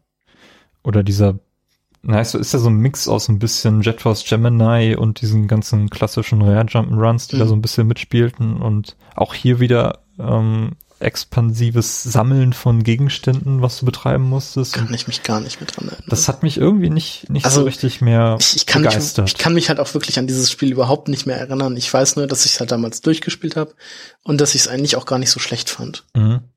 Also ich würde es halt wirklich gerne nochmal spielen, aber ja. Vielleicht ja auf der Switch. Da wird ja gemunkelt, dass es da einen GameCube Virtual Console geben wird. Das wäre natürlich cool. Und ich glaube, das Spiel wäre möglich nochmal umzusetzen. Also die Lizenz ist ja auch hier bei Microsoft geblieben, wegen Star Fox.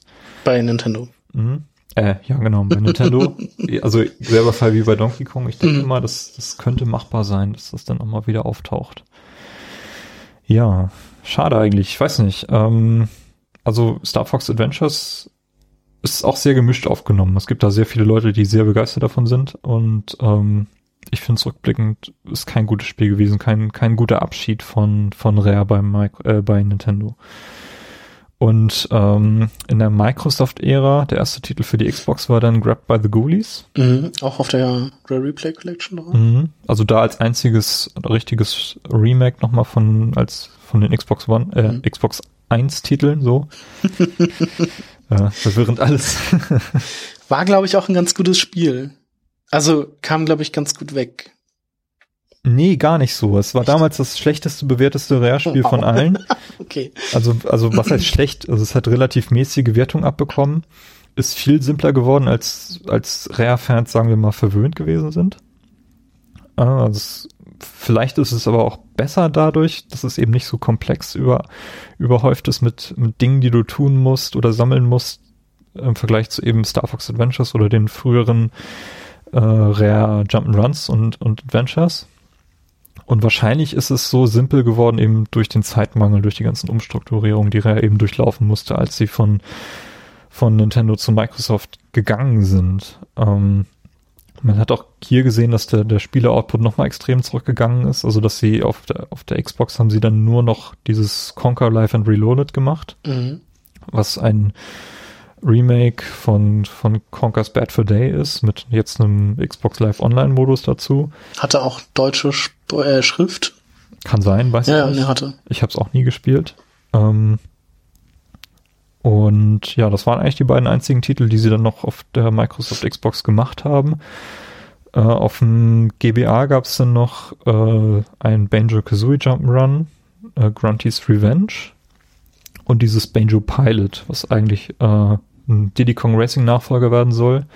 Also ihr könnt da auf YouTube Material sehen, dass es früher mal als Donkey Kong Pilot, glaube ich, entwickelt wurde, dann zu Banjo umgebaut wurde, weil Banjo war Rares eigene Hausmarke, die durften sie mitnehmen von Nintendo. Mhm. Und dann wurde eben dieses Banjo Pilot draus, wo du eben nur quasi mit dem Flugzeug fliegst. Und was aber auch nicht so wirklich gut gelungen ist. Es gibt da ein paar sehr interessante Dinge, weil das Spiel in früheren Ankündigungen ganz anders aussah, als es letztendlich geworden ist. Also es sollte mal so eine Art Voll-3D-Spiel werden auf dem GBA. Und die Engine lief auch ganz gut, aber nicht gut genug, um das letztendlich umzusetzen, sodass du dann tatsächlich doch eher so eine Art Mario Kart Pseudo-2D bekommen hast und keine richtigen 3D-Umgebungen. Ja, kann man sich aber trotzdem mal anschauen, wenn man das möchte. Ich denke mal, auf den gängigen Emulatoren kann man sich das nochmal ganz gut geben. Dieses Banjo Pilot. Auch alles von THQ dann publiziert worden. Und auf dem Nintendo DS haben sie dann nochmal Diddy Kong Racing gemacht. Mhm. Da dann auch ohne Banjo und ohne Conker. Da wurden andere Leute für eingesetzt. Ich glaube, Tiny Kong kannst du dann... Achso, ja, weil es ja Nintendo dann war. Ja. Genau, also es ist nicht exakt die identische Version wie auf dem N64, hat aber irgendwie ein neues Intro bekommen, wo so ein bisschen die Vorgeschichte, wie es denn dazu kam, dass man denn jetzt dort das tun muss, was man denn letztendlich in diesem Adventure-Modus tut, erzählt wird, was, glaube ich, in dem N64-Spiel nur im Handbuch als Text aufgeführt war, wird jetzt in dem Spiel erzählt und ja, ist aber, glaube ich, eine ganz gute Version von dem Spiel. Und später gab es nochmal ein Viva Piñata Auskopplung für den DS. Echt? Ja, so eine Art. Ja, ich weiß nicht, es ist nicht dasselbe Spiel, aber es nutzt die Lizenz, um irgendwas zu machen. Das war mir auch neu. Ja, und dann kam Ende 2005 die Xbox 360 und mit gleich 2 Launch-Titeln von Rare. Carsten, das eine hast du schon erwähnt. Perfect Dark Zero. Richtig. Also der Halo-Launch-Titelersatz, Shooter-Ersatz. Und das andere, was beim Kauf meiner Xbox ein paar Jahre später auch quasi für mich ein Launch-Titel war, weil du ihn mir dann verkauft hattest. Genau, das war, ja. War Kameo. Kameo: Elements of Power. Ja. Auch ein Spiel, was schon auf dem GameCube entwickelt wurde und dann auf der Xbox weiterentwickelt wurde und letztendlich hier erst rauskam. Mhm. Also eigentlich auch ein uraltes Ding. Weiß nicht, habe ich auch nie gespielt. Wie findest du's? Ich habe das, glaube ich, so zur Hälfte, also auch so halb durchgespielt. Man spielte da ja so eine Indianerin, glaube ich, die Familie von der wurde, glaube ich, entführt von so einem Ork oder irgendwie sowas. Und man hatte da als Gameplay-Mechanik, dass man sich in Also woher auch dieser Titel Elements of Power kommt. Man konnte sich in verschiedene Tiere oder so verschiedene Wesen verwandeln, die dann alle spezielle Fähigkeiten hatten.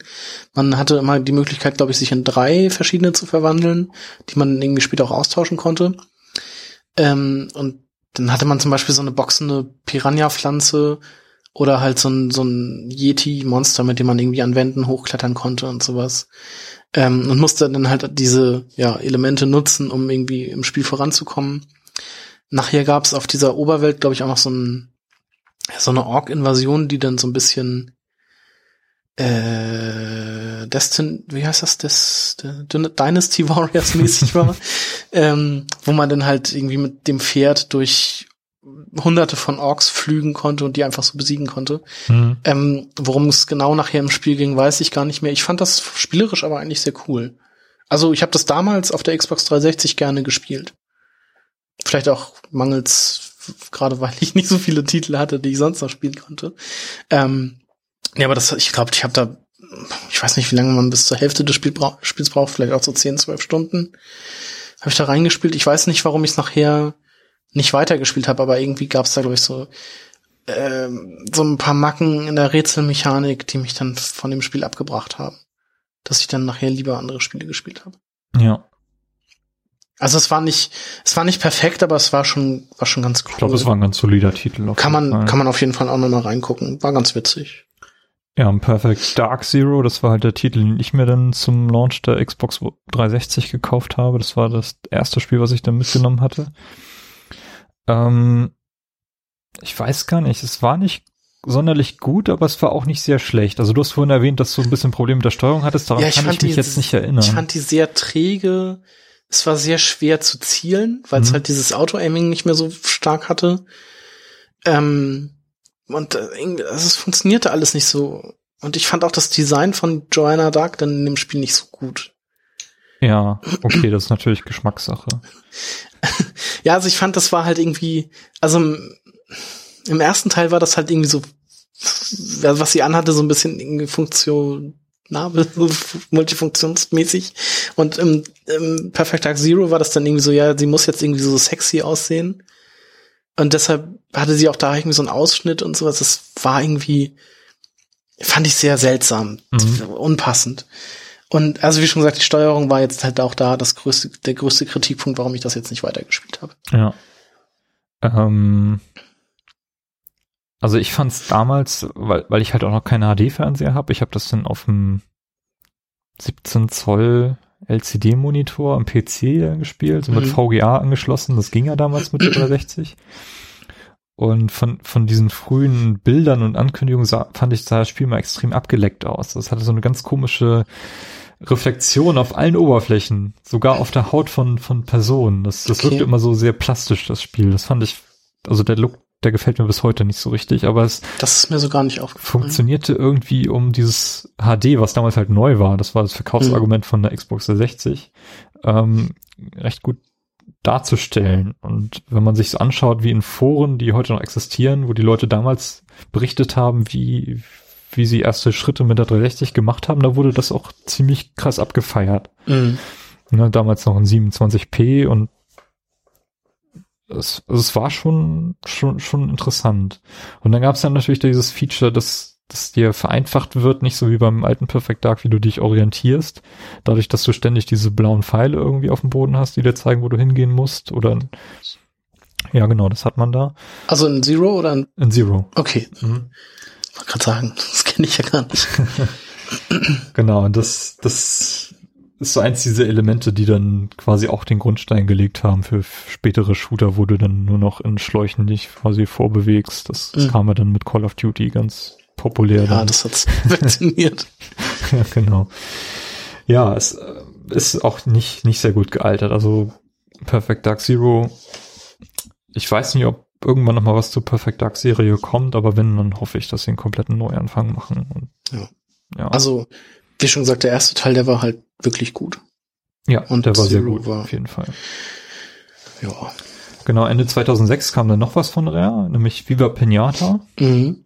Dieses Gartenspiel mit den Piñata-Tieren.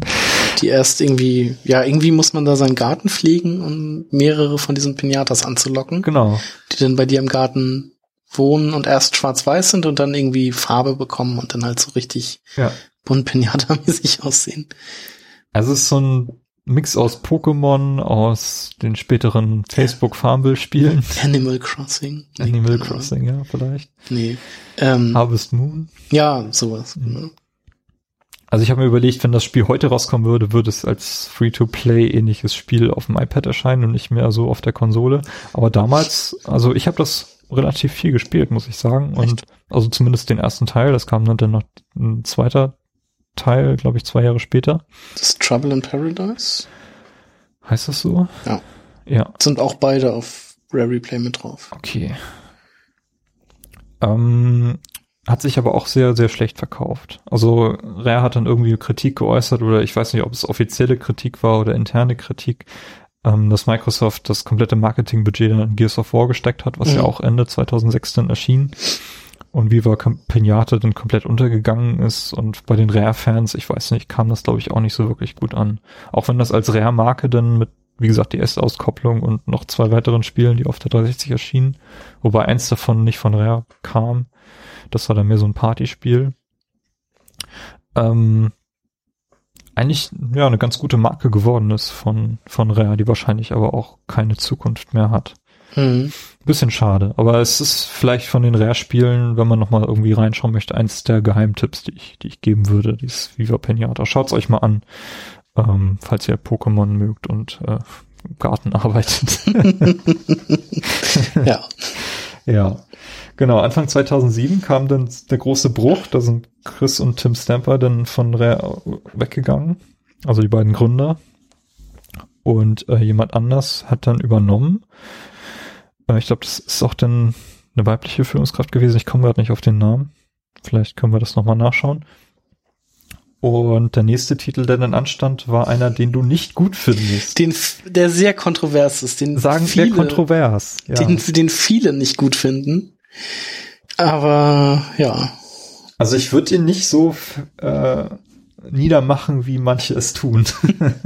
Das Problem dieses Spiels ist, dass es einfach schlecht ist. Nein, dass es die Banjo-Kazooie-Namensrechte nutzt. Ja, aber einfach schlecht ist. Nein, das ist kein schlechtes Spiel. Doch. Nein. Doch. Also es geht um Banjo-Kazooie Nuts and Bolts und ihr merkt schon, ich bin Fan dieses Spiels und Carsten überhaupt nicht. Mhm. Also gut. Ja. Banjo-Kazooie. Erzähl mal, warum du es gut findest, was man da alles machen kann. Genau, Banjo-Kazooie wurde erstmals angedeutet, dass es für die 360 kommen würde auf der X06. Also Microsoft hat jedes Jahr im Februar oder März diese X-Veranstaltung gemacht, die immer dann X05, X06 hießen, je nachdem welchem Jahr sie stattfanden. Ich glaube, ab 2008 oder so haben sie das dann nicht mehr gemacht. Und auf der X06 wurden diese Blaupausen und diese ersten 3D-HD-Modelle von Banjo-Kazooie dann gezeigt. Und viele Leute haben erwartet, dass dann der richtige 3D-Nachfolger, Jump'n'Run-Folger von Banjo-Kazooie kommt. Man hat dann einige Zeit lang nichts mehr von diesem Titel gehört, bis er dann als Holiday-Titel 2008 eben vorgestellt wurde in der Form von Banjo-Kazooie Nuts and Bolts. Und die Idee dahinter war, dass das Banjo-Kazooie-Team eben keinen direkten Jump'n'Run-Nachfolger haben wollte, sondern dass das Franchise ein bisschen weiterentwickeln wollte, oder Evolving the Franchise ist so ein bisschen der Fachbegriff, den sie dafür benutzt haben. Und im Prinzip steuerst du in dem Spiel nur noch Banjo, hast immer noch die gleichen Jump-Run-Mechaniken wie in den bekannten Teilen, musst aber, um irgendwie Ziele im Level zu erreichen, dir ein Fahrzeug zusammenbauen, mit dem du dann quasi in dem Level agierst. Das heißt, es hast dann immer so ein bisschen Minecraft-mäßig, so Blöcke, aus denen du das Fahrzeug aufbaust. Da gibt es dann Blöcke, die so Räder haben. Es gibt Plattformen, die du halt darauf setzen kannst. Das meiste sieht dann auch wie so ein Einkaufswagen meinetwegen, wo du dann auch so einen Sitz hinsetzen kannst, wo Banjo dann Platz nimmt, wenn du dann tatsächlich mit dem spielst. Und du hast relativ viele Freiheiten. Es wird relativ komplex dann. Ich glaube, insgesamt gibt es über 1600 Elemente, die das Spiel dann nachher hat. Bin ich nie hingekommen. Du kannst nachher auch Flugzeuge bauen, indem du Propeller anbaust, und dann musst du halt darauf achten, dass das Gerät dann nicht zu schwer ist oder entsprechend dann auch die Kraftverteilung so ein bisschen steuern. Und ja, ich habe das Spiel durchgespielt, habe sehr, sehr viel Spaß damit gehabt, weil du halt auch echt viele Freiheiten hast, irgendwie bestimmte Ziele zu lösen. Also da gibt es dann irgendwie so das Ziel, dass du eine riesige Kugel von A nach B transportieren musst, und dann musst du dir halt überlegen, mit was für einem Fahrzeug mache ich das. Mhm. Und gleichzeitig wirst du aber auf dem Weg von Gegnern angegriffen, oder diese Kugel wird irgendwie behackt von irgendwelchen Gegnern. Und ich habe mir dann überlegt, zum Beispiel so ein Riesenfahrzeug zu bauen, was ich über diese Kugel rüberstülpen kann und die dann halt über den Boden zu schieben, sodass sie halt geschützt ist vor den Angriffen. Und du hättest aber auch irgendwie einen einfachen Bulldozer machen können oder vielleicht auch irgendwie so einen Hubschrauber, mit dem du das Gerät, die Kugel dann irgendwie transportieren kannst oder so. Also du hast echt viele Freiheiten. Auch je nachdem, wo du dich bewegst, also eben, ob du nur fahren möchtest oder fliegen musst und solche Dinge. Die Fahrzeuge sehen nicht schick aus. Nee. Ich finde aber, sie lassen sich sehr gut steuern, wenn du das Fahrzeug richtig gebaut hast. Ich muss vielleicht anmerken, dass es vielleicht nicht schlau war, die Banjo-Kazooie-Lizenz zu machen, denn das Spiel an sich funktioniert sehr gut. Aber die meisten Leute stören sich einfach daran, dass du Banjo spielst und das kein Banjo-Kazooie-Spiel ist. Ja, es ist halt einfach kein, genau, das ist es halt. Ich finde, es ist halt einfach kein Banjo-Kazooie. Ich finde auch, also ich habe da jetzt letztens auch noch mal reingespielt, und ich finde auch einfach diese Fahrzeugsteuerung und so, das ist einfach wieder mal Gameplay aus der Hölle. Also ich fand, das steuert sich einfach nicht gut. Das kann ich überhaupt nicht nachvollziehen. Also ich gar nicht. Wie schon gesagt, ich kann halt auch noch nicht mal viel zu diesem Spiel sagen, beziehungsweise ich kann meine Wut und mein Hass auf dieses Spiel nicht mal belegen, weil ich das einfach nicht länger als 15 Minuten gespielt habe. Aber das hat mir halt einfach gereicht, um mir zu zeigen, so, nee, das ist einfach totale Scheiße, das will ich nicht spielen. Also ich mag es überhaupt nicht. Ich weiß nicht. Es gab am Anfang wieder so viel Text und so viel Gelaber und irgendwie alles wurde einem irgendwie so haarklein erklärt oder irgendwie, weiß auch nicht, und dann, dann war ich irgendwo in so einem Tempodrom oder so drin, wo ich dann irgendwie so eine Challenge machen musste, wo ich irgendwie innerhalb von so einem Kreis bleiben musste mit meinem Fahrzeug. Aber dieser Kreis der hat sich dann bewegt. Und man musste quasi da drin bleiben und dann über irgendwelche Hindernisse und durch so einen Parcours fahren und so. Und das hat mit meinem Anfangsfahrzeug halt überhaupt nicht geklappt, weil man da ja diesen Einkaufswagen halt nur hat. Mhm. Dieses komische Ding. Oh, und das fand ich alles so furchtbar und so anstrengend. Und ich hatte einfach keine Lust, da noch mehr Zeit reinzustecken. Und hab's deshalb einfach wieder, ja, nach 20 Minuten oder so einfach wieder deinstalliert. Und mir war klar, für mich ist das einfach nichts.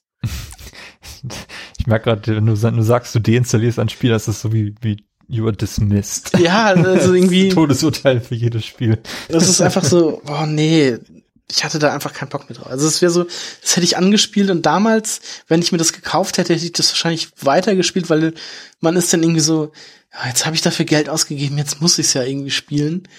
Aber ja, nee, ich fand das einfach nicht gut. Also es hat irgendwie so Banjo-Kazooie mit Füßen getreten und es ist einfach, ich finde es einfach kein gutes Spiel.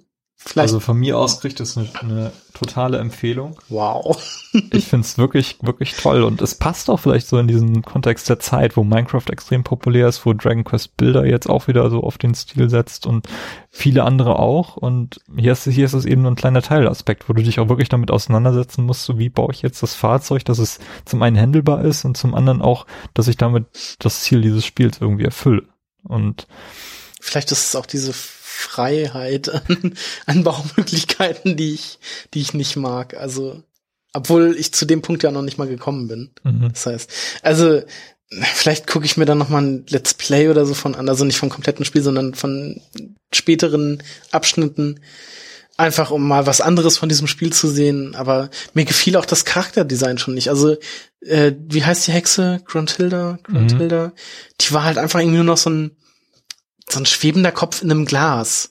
Was auch Und ich als Futurama-Fan fand das halt total bescheuert. Weil sie irgendwie ihren Körper noch hat, aber ihr Kopf flog in so einem Glas und das war alles irgendwie total bescheuert. Ich weiß auch nicht. Ich mochte das überhaupt nicht. Tja. Ich weiß nicht. Also spielt's, wenn ihr macht euch euren eigenen. Holt euch einen eigenen ein. Genau, ist auch bei Rare Replay enthalten. Ja, aber letztendlich hat es die Fans oder viele Fans nicht begeistert. Das hat sich auch nur ungefähr 700.000 Mal weltweit verkauft, was viel zu wenig ist für so einen Nachfolger und auch viel zu wenig für die Ansprüche von Microsoft, auch in der Zeit.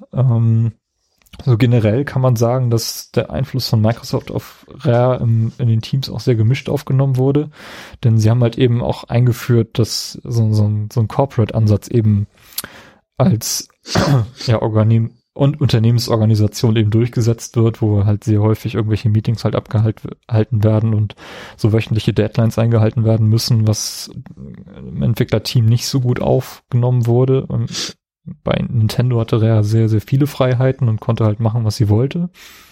Und was auch vielleicht jetzt so in diesen Tagen, wo Rare jetzt wieder in Sea of Thieves sitzt, nicht mehr mit Avataren und solchen Geschichten vertraut ist, wieder mehr Freiheiten bekommt, gerade unter Phil Spencer jetzt. Ja genau, das war damals das Problem und Microsoft hat auch dafür gesorgt, dass sehr, sehr viele Prototypen, die bei Rare testentwickelt wurden, sowie Perfect Dark Nachfolger, Perfect Dark Core oder ein zweites Kameo und eben auch ein Banjo-Kazooie Nachfolger jetzt begraben werden mussten, weil Microsoft einfach keine wirtschaftliche Zukunft darin gesehen hat. Und dann kam eben dieser große Bruch 2010, wir erinnern uns, Project Natal oder wie es danach hieß, stand in den Startlöchern und Rare wurde damit vertraut, zum einen auch diese Avatare einzubauen. Avatare, die gibt's immer noch auf der Xbox, ne? Die sind mega versteckt, aber die sind auch da. Nee, die sind eigentlich nicht so. Also wenn du dein Profil aufrufst, gibt's deinen Avatar. Ja, genau, da sehe ich ihn dann noch. Ja, also im Hauptmenü spielt er eigentlich keine Rolle mehr. In der Xbox-Dashboard stand da immer so auf dem Startbildschirm. Stand da an der linken Ecke und hat irgendwie, oder? Ich weiß es nicht mehr. Ja. Es war so die Microsofts Antwort auf die wie hießen sie? Miis. Auf die Miis von Nintendo. Nur halt viel hübscher. Ja, und mit Kleidungsstücken und Items, die du für echtes Geld kaufen kannst und solche Dinge und freischalten kannst. Ja, genau, also das habe ich damals gemacht. Avatare war, du kannst sie ja immer noch kaufen. Ja, ja. Es gibt diesen Store noch. Ja, ich weiß. Ich finde das auch gut. Also ich weiß nicht, im Xbox One Dashboard spielen die keine Rolle mehr. Nee. Also nur noch, wenn du halt dein Profil aufrufst. Ja. Dann sehe ich meinen Avatar immer noch, wie er mit der Portal Gun spielt. Die ich ihm 2008 mal gegeben habe. Ja. Nee, aber das haben sie damals gemacht und Rare wurde dann mit Kinect Sports vertraut, also der Microsoft-Antwort auf Wii Sports. Hast du gespielt? Du hattest Kinect, ne? Hattest du es nicht? Ja, ich hatte Kinect, aber ich habe mit Kinect nur Adventures? Hieß das Kinect Adventures? Oder? Ja. Also das, was dabei war. Das habe ich gespielt und irgendwie die Demo von Dance Central. Mehr habe ich mit Kinect auch nicht gemacht, glaube ich, oder? Was kam da noch Tolles? Naja, Mass Effect 3 hast du geschimpft. Hast du, glaube ich, Kinect dann abgestöpselt? Oh ja. Genau, weil das Spiel, weil die Sprachkommandos, also man konnte da ja per Sprachkommando die Waffen wechseln. Und das hat der Fernseher dann quasi für mich erledigt und mitten im Kampf auf einmal von Sturmgewehr auf Schrotflinte gewechselt. Ja, danach habe ich es dann halt abgestöpselt, aber gab es sonst irgendwelche Spiele, Kinect-Spiele, die man irgendwie gespielt hatte? Nee, oder? Forza habe ich, glaube ich, bei dir mal eine Runde Test gedreht, so mit. Was gab's da denn? Also Forza 4 hatte Head-Tracking. Ach ja, richtig. Das war ganz sinnvoll, aber du konntest auch das ganze Spiel so mit virtuellem Lenkrad und so spielen. Das funktionierte gar nicht. Ja, und Fable haben wir, glaube ich, auch mal getestet. Was war denn? Ach, das Fable Legends war jetzt das letzte, was eingestellt wurde, oder? Das kam noch raus, das Kinect Fable. Haben wir das mal gespielt? Die Demo? Da gab es eine Demo von. Ja, aber das hieß nicht Fable Legends, das hieß irgendwie anders, glaube ich. Ja, ich weiß auch nicht mehr. Kam auch nicht von Rare. Nee. Aber ich weiß nicht, viele Leute kritisieren Rare dafür, dass sie da dann hingegangen und Kinect Sports gemacht haben, aber wenn man sich Interviews anschaut, hört man schon raus, dass Rare selber mit Kinect arbeiten wollte und eigentlich noch ein viel ambitionierteres Sportspiel irgendwie entwickeln wollte und dann von Microsoft dazu gedrängt wurde, das, was sie schon hatten, zu vereinfachen und wie Sports aussehen zu lassen. Insbesondere Don Matrick war ja damals noch Head von Microsoft Xbox und hat sie dazu gedrängt, und das war dann eher so das Problem, weshalb Rare dann viel Kritik eingesteckt hat und eigentlich auch nichts anderes mehr gemacht hat, außer Kinect Sports 1, 2, und 2014 kam sie noch das Kinect Sports Rivals für die Xbox One gemacht. Ja. Und ja, viel kam dann in der Zeit eigentlich sonst nicht. Auch nie gesehen. Also habe ich mir auch nie angeguckt oder so. Ja, Kinect ist jetzt ja auch tot. Ja. Ja. Ja. Also Kinect Sports Rivals erschien auch erst 2014, als dieser Move, glaube ich, schon gemacht wurde, dass Kinect nicht mehr der Xbox beiliegt. Ja. Zumindest den meisten Bundles nicht mehr. Und das war dann auch schon so ein bisschen obsolet. Ja. Und jetzt hat Rare wieder viele Freiheiten bekommen. Sie haben 2015 angefangen mit Rare Replay, uns diese wirklich tolle Kollektion zu liefern. Also wobei ich halt sagen muss, es sind halt 30 Spiele, aber ich sag mal so, also bei mir war es zumindest so, ab Blast Corps wird's halt wirklich erst interessant. Alle anderen Spiele kann man halt mal reingucken, aber die sind dann auch irgendwie so nach 2 Minuten, denkt man sich halt so, okay, habe ich gesehen, weiter zum nächsten. Aber ist es trotzdem, also allein für den Preis, das ist ja auch damals neu für 30 € erschienen. Aber also allein für den Preis lohnt sich das auf jeden Fall. Also weil da noch genug Spiele drauf sind, genug Spielspaß hintersteckt und so, dass sich der Preis und das Ganze auf jeden Fall rechtfertigt. Ja, also es ist wirklich eine tolle Kollektion. Was fehlt, sind natürlich diese Nintendo Donkey Kong Geschichten. Die könnt ihr größtenteils auf der Wii U euch anschauen. Oder halt auch auf dem DS inzwischen. Oder auf dem DS mittlerweile auch. Ansonsten ist sie schon relativ vollständig, und es sind auch endlich Spiele wieder aufgelegt worden, die ich lange Zeit vermisst habe, wie zum Beispiel Blast Corps oder eben dieses Jet Force Gemini, Conker's Bad Fur Day, leider nicht die Xbox 1 Version, sondern nur die N64 Version. Ist aber auch okay. Ist auch okay auf jeden Fall. Und dank der Abwärtskompatibilität eben auch die ganzen 360. Genau, und was ich halt auch schade finde, wie schon gesagt bei Conker, dass es halt nicht 16:9 ist, sondern auch 4:3 bleibt. Kleinigkeit. Ja, aber ich meine, wenn bei Banjo-Kazooie das halt schon angepasst wurde, hätte man das da ja vielleicht auch. Aber naja, genau. Nicht schlimm, sag ich mal. Und was eben halt auch nett gemacht ist, ist so diese Präsentation dieser Kollektion. Es sind nicht einfach nur die Spiele drauf, sondern es ist so wie so ein Theater aufgebaut. Genau, es ist so ein Theater, und es gibt halt auch relativ viele Videos mit Entwicklerinterviews und solchen Dingen, die man freischalten kann. Genau. Die das wirklich zu einer sehr, sehr ansehnlichen Kollektion machen. Ich glaube, Robert hat das im letzten Podcast auch als Pro-Tipp hier empfohlen. Das kann sein. Ja, und im Moment arbeitet Rare an Sea of Thieves, was 2017 erscheinen soll. Auch schon relativ bald, glaube ich, relativ früh im Jahr. Bin ich auch mal gespannt drauf. Und das wird kein Vollpreistitel. Das wird das nicht ein Free-to-Play-Ding? Vielleicht sogar. Also ich habe es für 30 € bei Amazon gesehen. Achso, nee, ja gut, nee, dann ist es kein Free-to-Play-Spiel, okay. Auf jeden Fall kein 60-Euro-Spiel, ausgelegt auf Koop. Wir haben es auf der Gamescom uns zumindest mal angesehen. Genau, wir standen da ja recht lange in der Schlange und dann in der Schlange für, was war's? Recore? Ja, genau. Und haben uns dann da mehrere Matches angucken können, die hinter uns gespielt wurden. Und ich fand, also es sah sehr charmant aus, es sah also witzig und so. Da bin ich auch sehr gespannt drauf. Also das, glaube ich, kann ganz gut was werden, wenn man dann so ein paar Leute hat, mit denen man zusammen spielen kann. Ja. Wenn man irgendwie, also Leute hat, mit denen man gut interagieren kann, weil das ist ja online, ein Online-Spiel und sehr team-based. Ich glaube, man spielt zu 5 immer gegeneinander, ne? Das kann sein, ja. Oder also ist es 5er-Teams. Das kann sehr gut sein. Zumindest war auf dem Stand waren 5 Displays, und einer von den 5 Leuten ist quasi der Captain. Ja, also einer muss Kommandos geben, einer muss halt das Schiff lenken, einer muss vorne am Bug stehen und sagen, wo es hingehen soll, weil man durch die Segel halt nicht, weil der Steuermann halt nicht sehen kann, wo irgendwelche Hindernisse kommen. Dann gibt's Leute, die Kanonen bedienen müssen, und wenn man getroffen wurde, muss man halt unter Deck und die Löcher zunageln und so. Da muss man, also es muss halt tatsächlich irgendwie eingeben, der da schon Ansagen macht.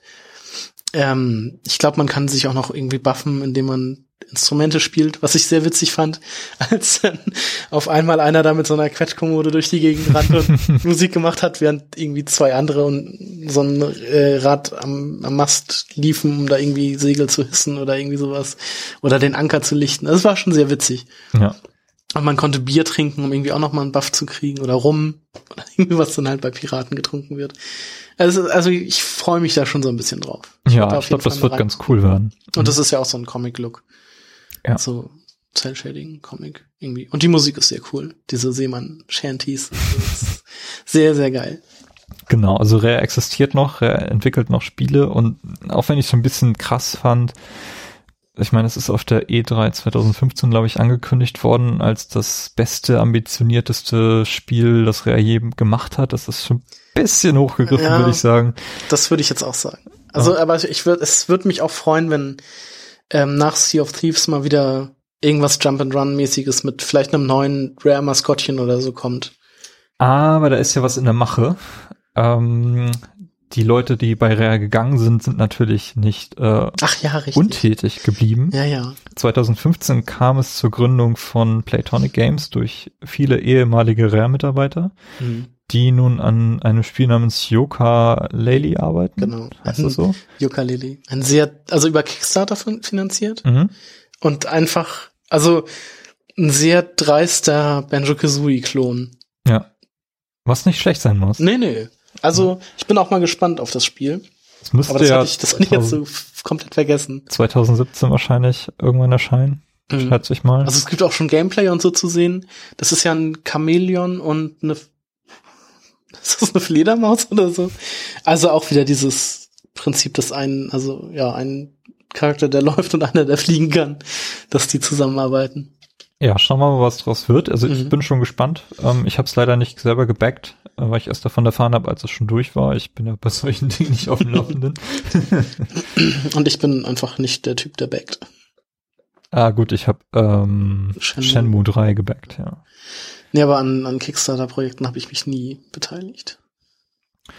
Und ja, andere Dinge, die ich noch erwähnen würde, wären, dass nach der Entwicklung von Perfect Dark wichtige Mitarbeiter aus des Teams, die im Zuge der Microsoft-Umstrukturierung dann Rare verlassen haben, Free Radical Design gegründet haben und dann für die Timesplitters-Serie verantwortlich waren, die ja auch lange Zeit ein Geheimtipp war, auch ein sehr guter Multiplayer-Shooter gewesen ist auf der PlayStation 2-Generation. Und diese Firma ist dann später von Crytek aufgekauft worden und 2014 dann geschlossen worden als Crytek UK. Die Leute sind allerdings immer noch innerhalb von Crytek, soweit ich weiß, tätig und arbeiten dort mit. Und die beiden Stamper Brothers, Chris und Tim, arbeiten heute bei einer Firma namens Fortune Fish, also unsere Mobile Game Company, die von Joe Stamper, also dem Sohn von Tim, geleitet wird. Und ja, Spiele machen, von denen ich noch nie irgendwas gehört habe. Stelle ich mir auch so vor, dass es die Firma damals in 2007 schon gab. Haben die beiden einfach bei Rare gekündigt und dann so, du Sohn, wir brauchen einen Job. Gib uns gefälligst was. Dann, ja, okay, dann kommt bei mir in die Firma. Wir machen Mobile Games. Ja. Schade eigentlich. Ja, damit sind wir in der Gegenwart und Zukunft von Rare angekommen. Also ich würde mich tatsächlich freuen, wenn Rare mal wieder, also auch nach Sea of Thieves mal wieder qualitativ hochwertige Spiele bringt. Also dass Rare so ein bisschen an alte Erfolge vielleicht anknüpfen kann. Ja, und auch wenn ich persönlich mittlerweile Sequels und Prequels kritisiere, Rare hat so viele geile IPs, die sie selber nutzen können, die lange brach liegen. Also Kameo, Perfect Dark, Jet Force Gemini könnte man komplett neu aufsetzen. Banjo-Kazooie kann man ja halt auch. Banjo-Kazooie ist auch nicht tot. Nee, also ich könnte mir tatsächlich auch vorstellen, dass jetzt, wenn Yooka-Laylee irgendwie ein Erfolg wird, dass Rare vielleicht drüber nachdenkt, mal wieder irgendwie sowas zu machen. Mhm. Und die aktuelle Konsolengeneration geht noch eine Weile. Mhm. Bei Rare arbeiten 200 Leute, die ja seit Kinect Sports eigentlich nicht mehr so richtig was gemacht haben. Ich weiß nicht. Ja. Also ich würde mich wundern, wenn da nichts mehr kommt, auch wenn man irgendwie jetzt schon viel zu lange drauf wartet, nicht seit Microsoft übernommen hat. Ja. Aber wie gesagt, ich mag Banjo-Kazooie Nuts and Bolts. Ich finde Viva Piñata ist eine gute Reihe, auch wenn sie vielleicht nicht viele Leute anspricht. Auch wieder mit einem schwierigen Einstieg, würde ich sagen, weil man am Anfang irgendwie wieder so mit Tutorials bombardiert wird und irgendwie viel Text lesen muss und irgendwie erstmal reinkommen muss in das Spiel, aber so von der Prämisse auch sehr witzig. Also mit diesen Pinatas. Ja. Und es wird auf dem iPad einfach perfekt funktionieren. Ich verstehe nicht, warum Microsoft da nichts macht. Ich meine, sie haben selber Tablets und mittlerweile ist Microsoft ja auch offen. Ja, so für als PC-Spiel sozusagen. Oder beziehungsweise auch so Cross-Plattform oder so. Ja, Cross-Plattform. Oder eben halt auch Mobile. Ich meine, ja. Microsoft hat jetzt sogar Solitär, die mit Achievements aufs iPhone gebracht und solche Dinge. Also die sind ja offen für sowas. Ich verstehe nicht, warum sie die Lizenzen da versauern lassen.